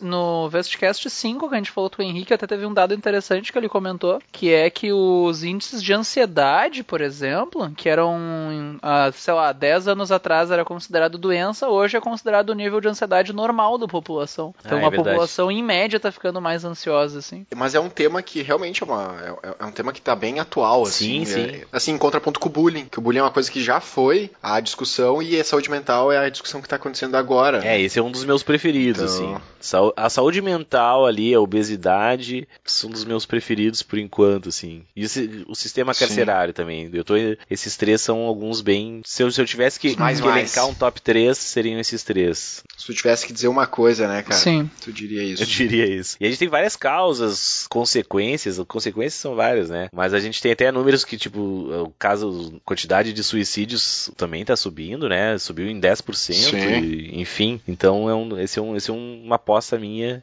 Eu diria pra É vocês. uma, é uma epidemia também, de certa forma, de problemas mentais, entre aspas, né? É. Complicado isso. Sim. Próximo tema. Próximo tema, ainda ligado à saúde, né? A gente tá falando, trazendo vários temas. Faz algum tempo que o Enem não traz nada ligado à saúde, então a gente vem trazendo alguns, né? Desde sedentarismo, as, as DSTs, a saúde mental. E alguma coisa ligada à saúde pode ser a própria precariedade no sistema público de saúde, né? Hoje no Brasil a gente, cara, quem precisa de SUS sabe do que eu tô falando, né? SUS é foda, o cara só se fode. E hoje em dia até quem tem plano de saúde acaba não tá tão bom assim. O modelo é muito bom, a aplicação, assim, a maneira como ele funciona é uma merda. É, ele não funciona, o modelo é ótimo, Sim, com ele é certeza. mal mas- executado, né? Exatamente. É, ele não funciona, é melhor, é exatamente, ele não, Não funciona. funciona. É, Aham. e alguma coisa, né, só pra fechar então esse, esse a parte de social, a parte social não, temas Parte de relativos saúde da à coisa, né? saúde, né? Aham. Então alguma pode ser que até se não for tema, a gente pode utilizar como algum argumento dentro de algum dos outros temas, né? Tu pode dizer, até no próprio saúde mental ali, tu pode dizer que um, um problema na saúde mental é que nos, nos sistemas de, de nos hospitais psiquiátricos públicos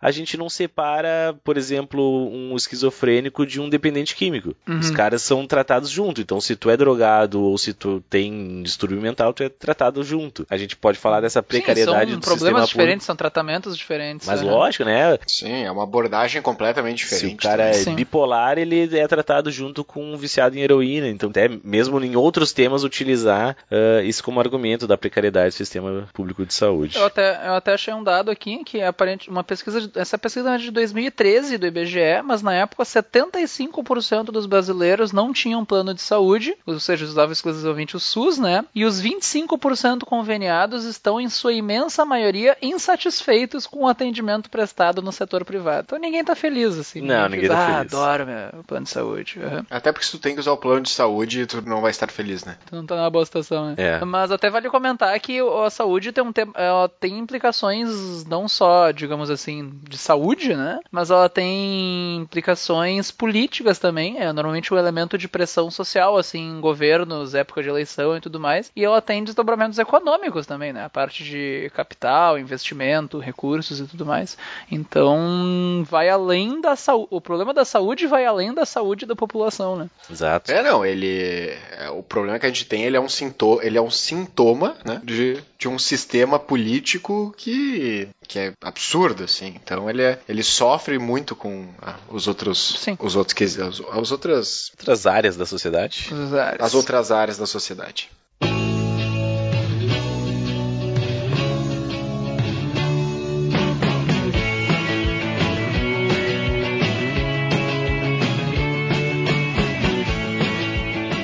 Próximos, então, né, alguma coisa assim, eu diria que tá entre esses oito, né, ser bem sincero, eu diria Uhum. que tá Sim, esses são oito, até nos top. 3, mas também tem uma, uma questão que tá meio assim, não sei tão forte, mas a violência, né, o número de casos de violências, de violência ocorrida entre jovens, né, então como o Enem tem toda essa pegada da juventude, saíram alguns algumas notícias uh, relativas a isso, de uh, se mata mais jovens, de acho que de 15 a 29 anos, alguma coisa nesse sentido que eu tinha visto. A maior causa de mortes é pela violência, né? Enquanto em outros países a gente vê que de 15 a 29 anos a maior causa de morte é às vezes pneumonia, Acidem- ah, acidentes. doenças. Sim. E no Brasil a maior causa de morte de de jovens, jovens é é a violência. é a violência. Então a gente pode se ligar nesse negócio da violência, problema da violência na juventude brasileira, do, essa consequência. Então pode ser alguma coisa nesse sentido também. Olha só. Mais algum? Só mais um assim. Saideira. Aí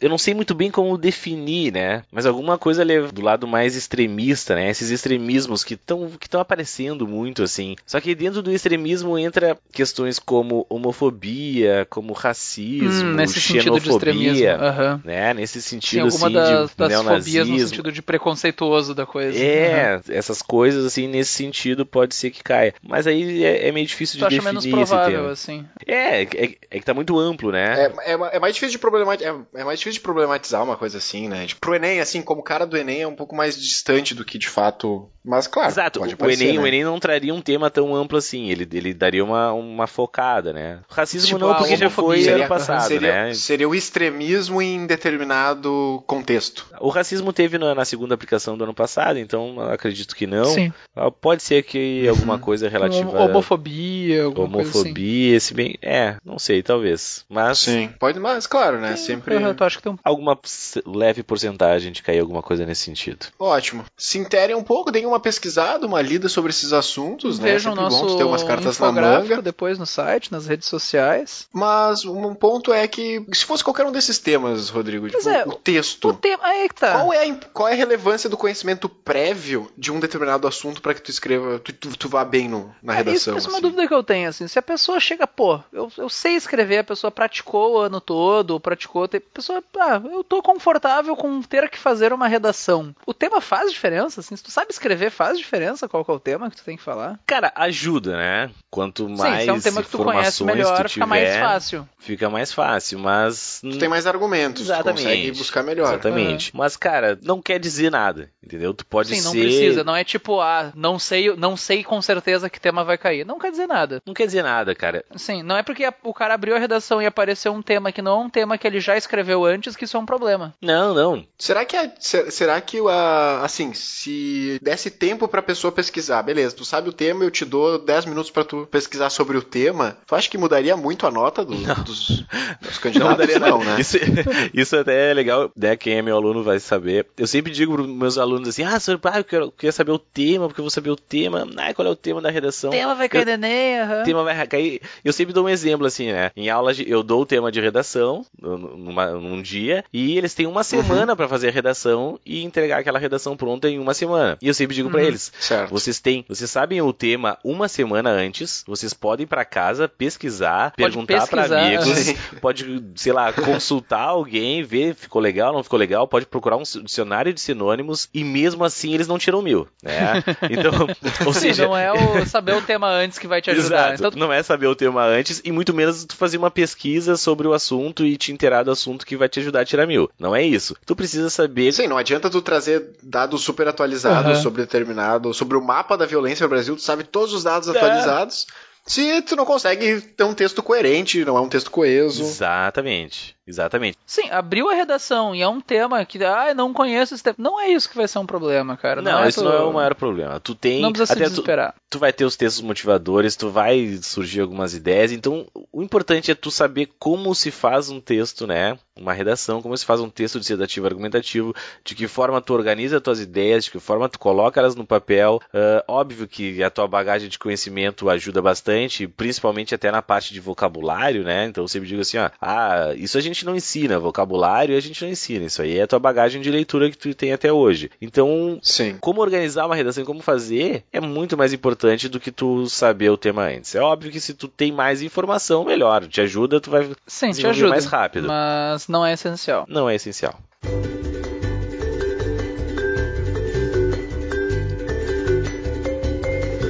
Nos quadro final aqui de perguntinhas dos alunos. Eu perguntei aqui no Facebook, no Instagram também alguns alunos enviaram perguntas, dúvidas dos alunos sobre a redação. Temos aqui a primeira dúvida do dia. Bruno Rosa perguntou como não perder muito tempo pensando no que vai escrever depois de ver o tema. O que fazer se estiver sem ideias na hora? Pá, até teve uma pergunta parecida do. Deixa eu ver aqui. O Andrei Lucas, que perguntou como resolver bloqueio criativo. Então, chegar chegando, primeira dúvida, assim. Como fazer na hora, Mas, assim? Pá. mas, olha só. ah, na verdade, assim, é, o importante é tu ter uma, uma, já pelo menos uma ideia de estrutura, né? Se tu treinou, tu praticou bastante, tu, tu já vai, sabe mais ou menos como começar. Essa, esse esqueminha, né, que eu passei, assim, de pensar em causas, consequências e comprovações, esse é um esquema que tu não pensa muito, né, tu não fica viajando, né, existem várias formas de tu fazer uma redação e sempre tem aqueles que, ah, vão pensar num banco de ideias, né, pensar em ideias, coisas que eu posso falar sobre isso, isso nos perdia muito tempo. Então, se tu não vai pensar, né, se tu seguir nesse caso, assim, essa, essa, esse esquema que a gente passou, tu não vai pensar, tu vai, tu vai fazer uma pergunta e vai responder, tu vai ter um problema, né, que é o tema vai ser um problema, tu vai dizer qual a causa para esse problema. Tu não vai pensar em argumentos. Ah, é esse. Qual a causa, outra causa para isso? Qual a consequência disso? Sim, a melhor coisa é já ir com um plano na cabeça, assim. Exato. Sim, tu acaba sendo. A estrutura ela faz tu te limitar, né? Ela, ela limita muito essa. É, uma coisa que me ajudava era, antes de começar a escrever propriamente dito, fazer uma listinha das ideias, que nem tu escreveu. Primeiro anota num canto, causa, consequência. Depois tenta organizar isso num parágrafo. Não vai fazendo junto que às vezes fica coisa demais. Não, é essencial isso, na verdade. Não sei se eu, se eu me fiz claro, mas se tu colocar do ladinho ali, causa 1, causa 2, consequência 1, consequência 2, isso é essencial. Se tu não fizer isso aí, tu vai te perder na hora do desenvolvimento. A gente nunca começa a desenvolver de cara, a gente sempre organiza a redação e depois vai começa a escrever ela, tá? Então, e Olha esse esquema que eu passei, ele te limita, é, é responder perguntas, então tu não Sim, precisa aham. pensar demais. Então, de certa forma, ele já te ajuda. São temas que a- o Enem traz, traz temas que também não são coisas que tu nunca ouviu falar na vida. Sim. né? Não, não, é- ele não vai te pedir pra dissertar sobre o efeito quântico do. É, do, não. sabe? Porra, não sabe. Vai ser uma coisa que tu pelo menos já ouviu falar. Se, se tu é minimamente informado, tu alguma Sim, coisa tu que vai que é. ter pra. Aham. Ah, e até porque, pra falar. né, se tu tá escutando isso é porque tu já sabe o tema, né? Todos os temas que a gente passou ali, a gente vai para as informações. Então, se é ouvinte nosso, com certeza vai ter bastante coisa pra falar. É Cauê o Uhum. nome, né? Ô Cauê, continua Isso. escutando nós aí que o bicho, ó, pra ti já tá morta. tu já vai saber o que, escre- o que sobre o que escrever. Na real, não, esse foi o Bruno. O Cauê é de outra pergunta que É. nem foi feita ainda, cara. É, é o Bruno, o Bruno. O Bruno Rosa e o Andrei também perguntou isso. Uma pergunta que o Bruno. É o Bruno Rosa, né? Ah, o mesmo Bruno. Que ele fez uma pergunta. Aham. É, é Bruno Rosa, Isso. Duarte. É. O Bruno ele também trouxe uma outra pergunta que é se tem alguma maneira de chutar na redação. Chutar na redação. Ha, ha, ha, ha. Olha só, se for a cadeira do colega da frente, né? Chuta. Mas- Chutar na redação. podia, né? É, pois é. Às vezes Se tu quiser o acontece, né? desafio, faz assim, ó. O melhor chute que tu pode fazer é assim, ó. Não lê a proposta. Chega, escreve uma redação e entrega. Chuta, vamos ver se tu acerta, né? É o único jeito, senão. Senão, não. Bruno. Infelizmente não dá pra chutar, Bruno. Também uma pessoa perguntou aqui, né? A gente já respondeu se é melhor passar limpo logo na sequência ou depois, né? Logo na sequência. De fazer o rascunho ou depois. Já respondemos, né? E repito e vou ser bem. Vou ser bem. Como é que a gente diz? Enfático. Enfático, vou ser bem enfático em dizer Chato. que chato que não passa a limpo logo depois, sempre. Dá um, cara, nem Sempre que depois, seja assim, ó, aham. nem que tu vá no banheiro, dá uma mijada e volta. Tu precisa Jogar uma aguinha na É. cara. não faz isso direto porque tu vai errar coisinha assim, ó, que depois tu vai pensar, meu Deus, como eu errei uma coisa tão simples como essa, tá? Então, ah, siga o conselho, começa pela redação, faz a prova e volta depois daquelas Uhum. duas horas, três horas quase que tu fez a tua prova objetiva. and I will do it for you.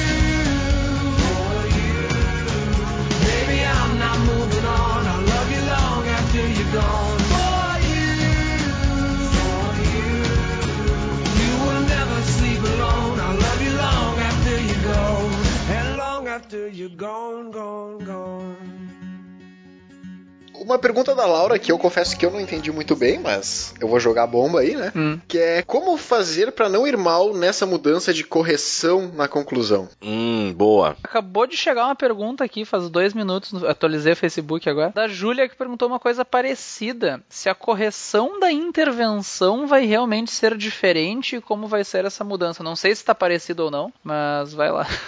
Tá, né? Mas é uma ótima pergunta. Não, é né? boa. Eu vou explicar. É que assim, ó. A ge- a gente, nesse esqueminha e todos os professores, a gente sempre teve, a, a gente sempre passa aquela ideia assim, ó, apresenta mais de uma proposta, né? Ou seja, tu tem que Uhum. ser coerente com, as, com os argumentos que tu trouxe. Sim, a se partir tu colocou daí tu duas vai causas, tu vai precisar de duas propostas de intervenção. Exato. E nunca ah, colocar toda a culpa numa pessoa só. Isso quer dizer o quê? Trazer mais de um agente, né? Mais de uma pessoa trabalhando para aquela solução. Então nunca botar a culpa só no governo. Ah, o governo vai solucionar, ou a escola vai solucionar, ou a família, ou entende? Nunca é só Sim. uma pessoa que vai Batman. Sim. resolver aham. todo o problema. Aham. Tá? Isso, cara, isso é, é uma coisa meio natural que a gente sempre fez. E é assim, ah, nunca esteve lá determinado, né, na correção, nunca teve lá uma regra dizendo, nossa, precisa ser assim. Nunca, nunca, nunca teve isso. Sim, precisa ter mais de uma solução. Precisa ter mais de uma solução e precisa ter mais de uma pessoa. Isso nunca foi. Mas já, já era recomendado. Sempre foram uns bons costumes da Já era redação. recomendado. E o que que tá rolando, né? O pessoal tá vem comentando coisas do tipo assim, tu só precisa de uma solução, tu não precisa de mais de uma. Ah, e, e- e tem aquelas quatro perguntinhas, né?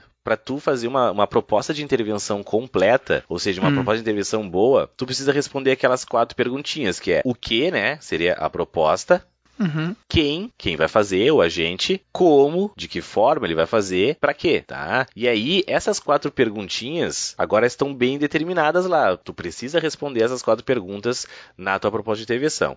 Qual é a proposta, né? Quem vai fazer, como vai fazer e pra quê? E aí o pessoal tá com medo. E mais de uma proposta. Eles É, explicitaram isso, então. Isso, não é mais de uma proposta, só uma proposta. Não, não, desculpa, mas antes tu não falou que sempre se dizia pra fazer mais de uma proposta, não é justamente isso? Tem que ser mais de uma? Exato, mas É, mas é que agora eles disseram pra fazer só uma, né? Ah, É, não. agora é só uma. Isso, na verdade, assim, ó, não é porque tu não possa fazer mais de uma. Só que assim, ó, eles pedem uma proposta e eles querem que uma proposta esteja completinha. Ou seja, tu tem que ter pelo Hum, menos uma tá. das propostas com essas quatro perguntas respondidas, né? Que, quem, como e pra quê. Ah, sim, sim. Tá. Não adianta tu só dizer assim, ah, o governo vai fazer isso. Tá, mas. Exato. Como? Sim. Só que isso, na verdade, não mudou, né? Ele só, só está no papel algo que sempre foi assim, tá? Então isso não mudou. Sim, já, já Tu- era avaliado isso na correção, agora só tá Isso. oficializado. Já só está oficializado, ou seja, Isso, eles estão deixando. De novo, entra naquela ideia de eles colocarem uma maneira mais, mais clara da correção. Exato, ou seja, tu tinha que apresentar, eu pelo menos sempre ensinei assim, né? Tem que apresentar uma proposta, quem vai fazer essa proposta, de que forma vai fazer essa proposta e qual a finalidade dela. Nunca esteve especificado isso, mas é sempre assim que tu tem que apresentar, isso sempre aconteceu, tá? E o pessoal tá com medo, ou até aquilo que eu falei, né? Ah, mudança da correção, agora não pode mais conscientização, nunca pôde, querido. né? Uhum, Ah, assim agora vai. não pode mais dizer que todos devemos. Cara, isso nunca pôde, né? Quem vai fazer Sim. todos? E não pode fazer nada, né, cara? É, é todos, todo, quem é todos, né? Então isso na verdade não mudou. Provavelmente as pessoas antigamente estavam fazendo de um jeito diferente, isso não mudou. Mas enfim, tu precisa de uma proposta completinha, né? Pelo menos uma delas tem que estar completinha. Só que tu também não pode apresentar só uma proposta, né? Eh, se tu apresenta duas causas, tu tem que ter solução para as duas causas. E aí o que que tá acontecendo? Para tua competência 5, que é a proposta de intervenção, se tu tiver uma proposta completinha, tu já vai ganhar 200 pontos, tá? Agora, se, se tu apresenta dois problemas e soluciona só um, tu vai perder ponto na competência 3 e Hum. não na competência 5. Ou seja, na competência 5, que é a proposta, bom, eu tenho uma proposta perfeita. Só que na competência 3, que é a tua organização, bom, eu apresentei um problema com causa, consequência e comprovação e não solucionei ele, entende? Sim. Então soluciona todos os problemas que apresentar, mas pelo menos uma solução tem que estar completinha. Exatamente. Tu- tudo que tu apresentar, tu tem que solucionar. Pelo menos uma delas tem que responder essas quatro perguntas: o que, quem, como e pra quê. Que é a competência 5, apresentou uma solução que blá blá blá blá blá. Exatamente. Então o pessoal tá com essa neura de que mudou a correção da conclusão, não é, não é, não é Sim, não é verdade. tanto assim. aham. Só ficou mais claro, na verdade. Ficou mais claro pro corretor. Inclusive, o corretor agora, é, antigamente era mais subjetivo, né? Tipo assim, ah, apresentou uma proposta, meia boca, ah, disse quem, não disse como. Ah, quanto que eu desconto dele? Desconto 40? Sim, Desconto... agora tá mais claro. Agora Uhum. tá claro. Tu, se tu respondeu Sim. as 4 é 200, respondeu 13 é 160, respondeu 4 meia boca 160, sabe? Tá bem mais claro. Ou seja, não vai acontecer problemas. Então, Perfeito. fiquem tranquilos Bom. quanto a isso. Eu tenho mais algumas perguntas aqui. Eu tenho uma pergunta da Giovana, que é como colocar e encaixar citações. Giovana, como encaixar e colocar citações? Então, olha só. As citações, elas podem vir em vários lugares do texto, tá? Pode ser tanto naquele comecinho da introdução ali, né? Quando tu tá apresentando o tema. Então, tu apresenta um tema e tu tem uma citação, sei lá, uma citação referente ao tema e tu começa ele. Ou pode ser lá no finalzinho da conclusão também para fazer aquele fechamento do teu texto, tá? Geralmente, ah, o pessoal usa a citação para trazer como comprovação de algo. Então tu traz a causa, traz uma consequência, apresenta um exemplo ali e apresenta né, uma citação que, que, que serve como comprovação daquilo ali. O que, é muito, muito, muito importante? Não trazer aquelas citações muito genéricas, sabe? Aquelas coisas bem amplas. Isso tá bem, tá bem nítido lá, né? Na, no material de correção que tu não pode trazer coisas muito amplas. Então, aquela citação, uma, sei lá, uma citação dessas que Coringa. Tem uma galera que, que, que tem citação Coringa, assim, né? Uhum. Eles eh, gravam uma citação. Ah, essa citação serve tudo. Tem aquela do, do Kant, né? O homem é aquilo que a educação faz dele. Vocês estão ligados dessa?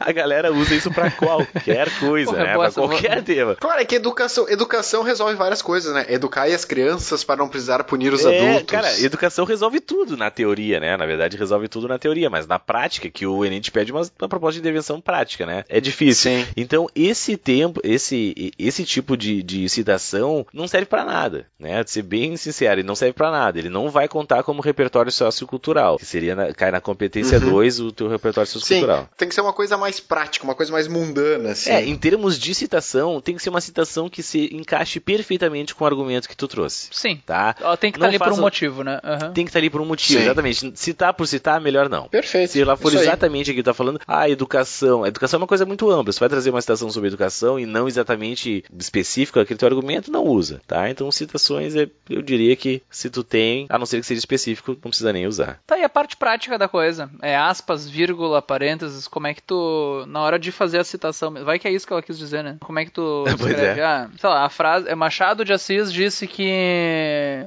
o homem não vive sem Wi-Fi. Como é que tu escreve isso? Ah, de acordo com Machado de Assis, o homem não vive sem Wi-Fi. Ou Machado de Assis disse, dois pontos. Sei lá, como é que tu faz a... Baita Machado, hein? Machado até hoje falando de. É um cara enfim, visionário, né? Visionário, né? E tem duas formas, né? O que a gente chama de citação direta e citação indireta. Se tu vai botar uma citação indireta, é como tu falou, Machado de Assis disse que e escreve normal com as suas palavras, né? Não precisa ser exatamente como o Machado falou. Machado de Assis disse que a gente não vive sem Wi-Fi normal. Agora, se tu vai citar exatamente o que ele falou, né? Aí tem que ser Sim. exatamente palavra por palavra. Aí sim, Machado de Assis disse, dois pontos, abre aspas, e aí tu, exatamente como ele falou, fecha aspas. É melhor usar indireta pra garantir, né? Sempre melhor usar direto, sempre, sempre melhor. Na dúvida, né?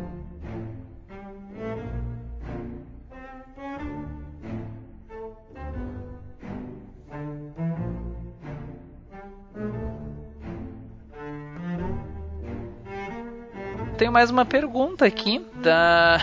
Porra, agora que eu vi na real. Essa pergunta da minha prima, a Vitória. Ela quer saber se na redação a tua proposta de intervenção foi que tem que fuzilar todo mundo. Isso é motivo para desclassificação? Provavelmente ela perguntou na zoeira e nem vai ouvir isso aqui, mas.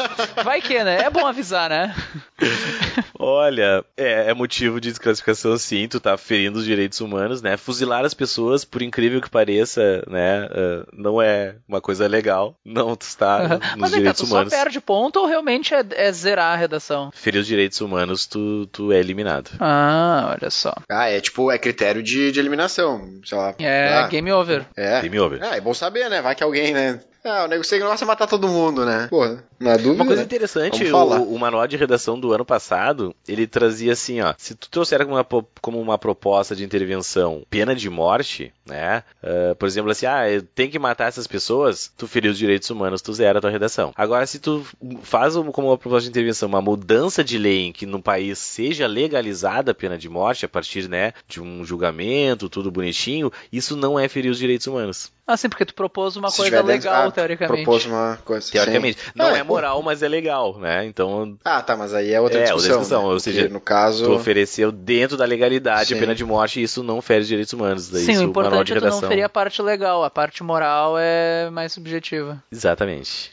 Olha só. Na verdade, eu tenho algumas perguntas, mas acredito que a gente já tenha respondido elas, mas só pra marcar aqui, então, e daí o Rodrigo também pode falar rapidinho. Ah, tanto a Mirelle, o Cauê e o Rafael, eles fizeram uma pergunta muito parecida um com o outro, tá? Então, basicamente, a ideia foi os aspectos que mudaram ou não mudaram na redação do Enem, assim, se mudou ou não mudou, e quais aspectos mudaram. A gente já respondeu, eu acho, né, algumas vezes, não para vocês, alunos, para quem vai fazer a sua redação, não mudou. Continua a mesma coisa, tu precisa fazer tua introdução, apresentar tua proposta completinha, manter tudo igual, não mudou nada. Ficou pro corretor ficou um pouquinho mais fácil, mas enfim, para vocês não interessa isso. E a última pergunta aqui é a Júlia Nunes, se tem que colocar título. Olha só, a primeira fã. Primeira fã. Júlia Nunes, se precisa colocar título. Na verdade, vamos para as regras ou para ou pro ou para aquilo Bom que eu senso, entendo, pelo bom senso ou para aquilo que eu entendo sobre texto. Nas regras, né, o Enem diz que não precisa. Então, tu não vai ser descontada se não colocar, né? É importante lembrar que se tu quiser colocar um título, coloca dentro da linha 1, tá? É Na primeira linha tu vai colocar o título ali. Ah, é verdade. Onde é que se, onde é que se coloca o título? É, ele tipo, Ah, coloca na, na linha, né? O Enem ele não tem um espaço específico Hum, pro pro título, então se tu título. botar o título, tu vai. E eu pulo uma linha pra começar o texto ou eu escrevo jardim Não precisa, né? isso. Não precisa. Se tu, tu até poderia pular uma linha se tu quisesse, só que obviamente essa tua linha vai ser descontada, mas provavelmente essa linha vai te fazer falta depois, né? Hum, então Sim, porque sempre 30 di- linhas é pouco, querendo dizer assim. É, aham. então Sim. não, não pula. Tu faz o título centralizado, né? Obviamente, tu vai Uhum. centralizar ele na linha 1, vai ficar bem claro que aquilo é um título. Uhum. A linha 2 tu começa a tua introdução. Então, se tu quiser colocar, e eu ah, sugiro, né, fortemente que coloque sempre um, um- um título, coloca ele na linha 1, mas não, se tu não colocar, tu não vai ser descontado. Temos alguns ex- Não vai ser penalizado. Não, temos alguns exemplos de redação nota 1000 sem título. Olha só. Ah, Tem mais uma pergunta aqui, na verdade, que eu nem tinha visto, do Matheus Soares. Eu acho que de certa forma a gente já respondeu, foi o episódio todo, eu acho. Que é em uma redação que no tema cobre causas e soluções. Como tu expõe o desenvolvimento e como propõe uma intervenção. Acho que a gente já, a gente já É, explicou. o, o resto do episódio foi sobre isso, eu acho, na É, verdade. vai botar as causas e as soluções. Espero que a gente tenha. Eu espero que tenha ajudado. Então, Matheus, se tu estiver ouvindo, nos diz se a gente já respondeu ou não, na verdade, né? Eu espero que sim. É, É, tu vai apresentar uma a causa. gente aguarda, Aguarda o feedback, Aguarda a né? resposta. Acho que sim. né?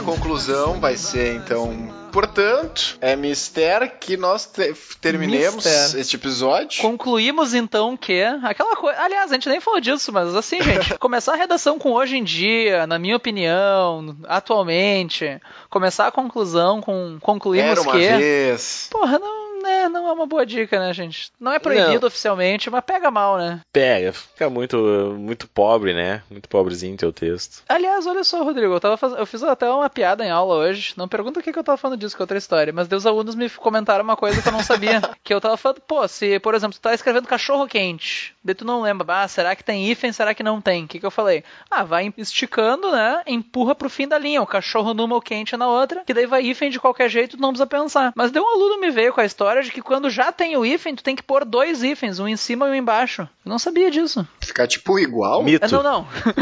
não, um em, cada, um em cada linha. Tem que pôr cachorro, hífen, e daí na nova linha, hífen quente. Sim, sim. Cara, isso, isso é um mito. Na Não verdade. existe essa. É, eu fiquei pensando, não existe a regra dos dois Não, hífens, né? Não faz não existe isso. essa Nunca regra. vi nenhum texto. Não né, existe cara? essa regra. É, existe, na verdade, cara, alguns, algumas pessoas fazem isso pra que tu consiga mostrar, exatamente pra tu evitar. Mostrar conhecimento de que. Mostrar que tu sabe que tem o hífen ali, a- é um substantivo composto separado por hífen. Ou mesmo assim. seja, é arrogância É. pura. assim. Ah, inclusive, cara, o manual de redação da PUC, né? Hum. O manual- a PUC tem um manualzinho de redação e no manual de redação da PUC diz: se tu colocar o hífen em cima e colocar o hífen embaixo, tu vai ser descontado. Olha só. Ah, isso Aham. aí. É, um, é redação humilde. Humilde. Sim, é. né? Então, Tentou assim, dar ó, uma despertinho, vamos É, te punir. o manual de redação do Enem não diz nada. Mas cá entre nós, né? Também se o cara escreveu o cachorro quente no meio da redação, ele não tem muito futuro nessa redação, né? Não, poderia ser com algum outro, né, né? cara? Possível. Sim, Mas enfim, não. É, não, é. não- Mas não no não manual da precisaria. redação, micro-ondas não tem, né? Micro-ondas tem. Agora Agora, tem, tem. cara. Ah, agora tem. Ah, é Agora verdade, tem. agora tem. Tá, mas resumindo, no manual do Enem não fala nada disso, coloca Não fala um nada. hífen e era isso. Aham. Era isso, não diz nada. Mas na dúvida, coloca um- nunca vai ser errado colocar um só, resumindo. É, pode, tu pode não esticar a palavra e botar ela no meio também. Tu pode forçar não, o mas contrário. a ideia é que a pessoa né? não sabe se vai ou não o hífen. Tipo, micro-ondas, não Ah, lembra se se tem o hífen ou não. Daí empurra pro fim da linha, micro, hífen, ondas, vai estar certo. Substitui, cara, ondas muito pequenininhas. Aquele aparelho onde você esquenta o seu frango na sua casa. É, dá uma parafraseada, um sinônimo, hiperônimo, sim. sei lá. Ah, não, na dúvida troca por um sinônimo, né? Bom, era isso. Por hoje Nós era isso, estamos né, concluindo. Concluindo então né? o episódio. Bom, galera, né? espero que esse episódio ajude vocês. Eu acredito que tem bastante informação muito relevante que realmente pode contribuir e vai contribuir, tá? Fiquem atentos para os seguintes posts que vão acontecer sobre os temas, sobre as redações e fica ligado, segue a gente, entre em contato e compartilha a gente aí, divulga na tua, tua cidade, no teu estado. Pros teus amigos, Exato. pra tua família. É. Não, é melhor, gente, nos manda um feedback. Diz, pô, isso ajudou, isso não me ajudou, isso foi uma bosta. A gente quer saber, tá? O nosso objetivo, como o Rodrigo já falou em outro episódio, a gente não tá ganhando merda nenhuma aqui. em termos nada. financeiros, né? A gente tá aqui realmente pra ajudar. Então a gente quer saber se tá funcionando ou não, né? Nos manda um e-mail, sinal de fumaça, um pombo, um corvo, qualquer coisa. Escreve uma redação. Pô, ajuda. O Vestcast, né? Nos O dias aí. Vestcast me É, ajudou. a gente vai lançar o tema. O Vestcast ajudou na hora de estudar? E inclusive proposta de intervenção, como melhorar, tem que estar presente na na, na redação. Exatamente. E Valendo. avaliem as redações, né, dos professores Felipe e professor Vinícius, né? Ah, vai rolar Vai isso rolar, mesmo? Eu achei, eu não. achei que tinha me livrado. Vocês vão ter que fazer uma redação, eles vão fazer. Eu vou cortar quero... na edição essa parte aí. E eu quero, eu quero ver o que vocês têm a dizer sobre. Espero realmente tenha ajudado, né? Que tenha sido útil. Então, hoje, né? Essa nossa aulinha sobre redação foi bastante pedida. Até a próxima, então. Até a próxima, gente. Abraço pra todo mundo. Feito. E Abraço. tchau. Abraço. Tchau. Até.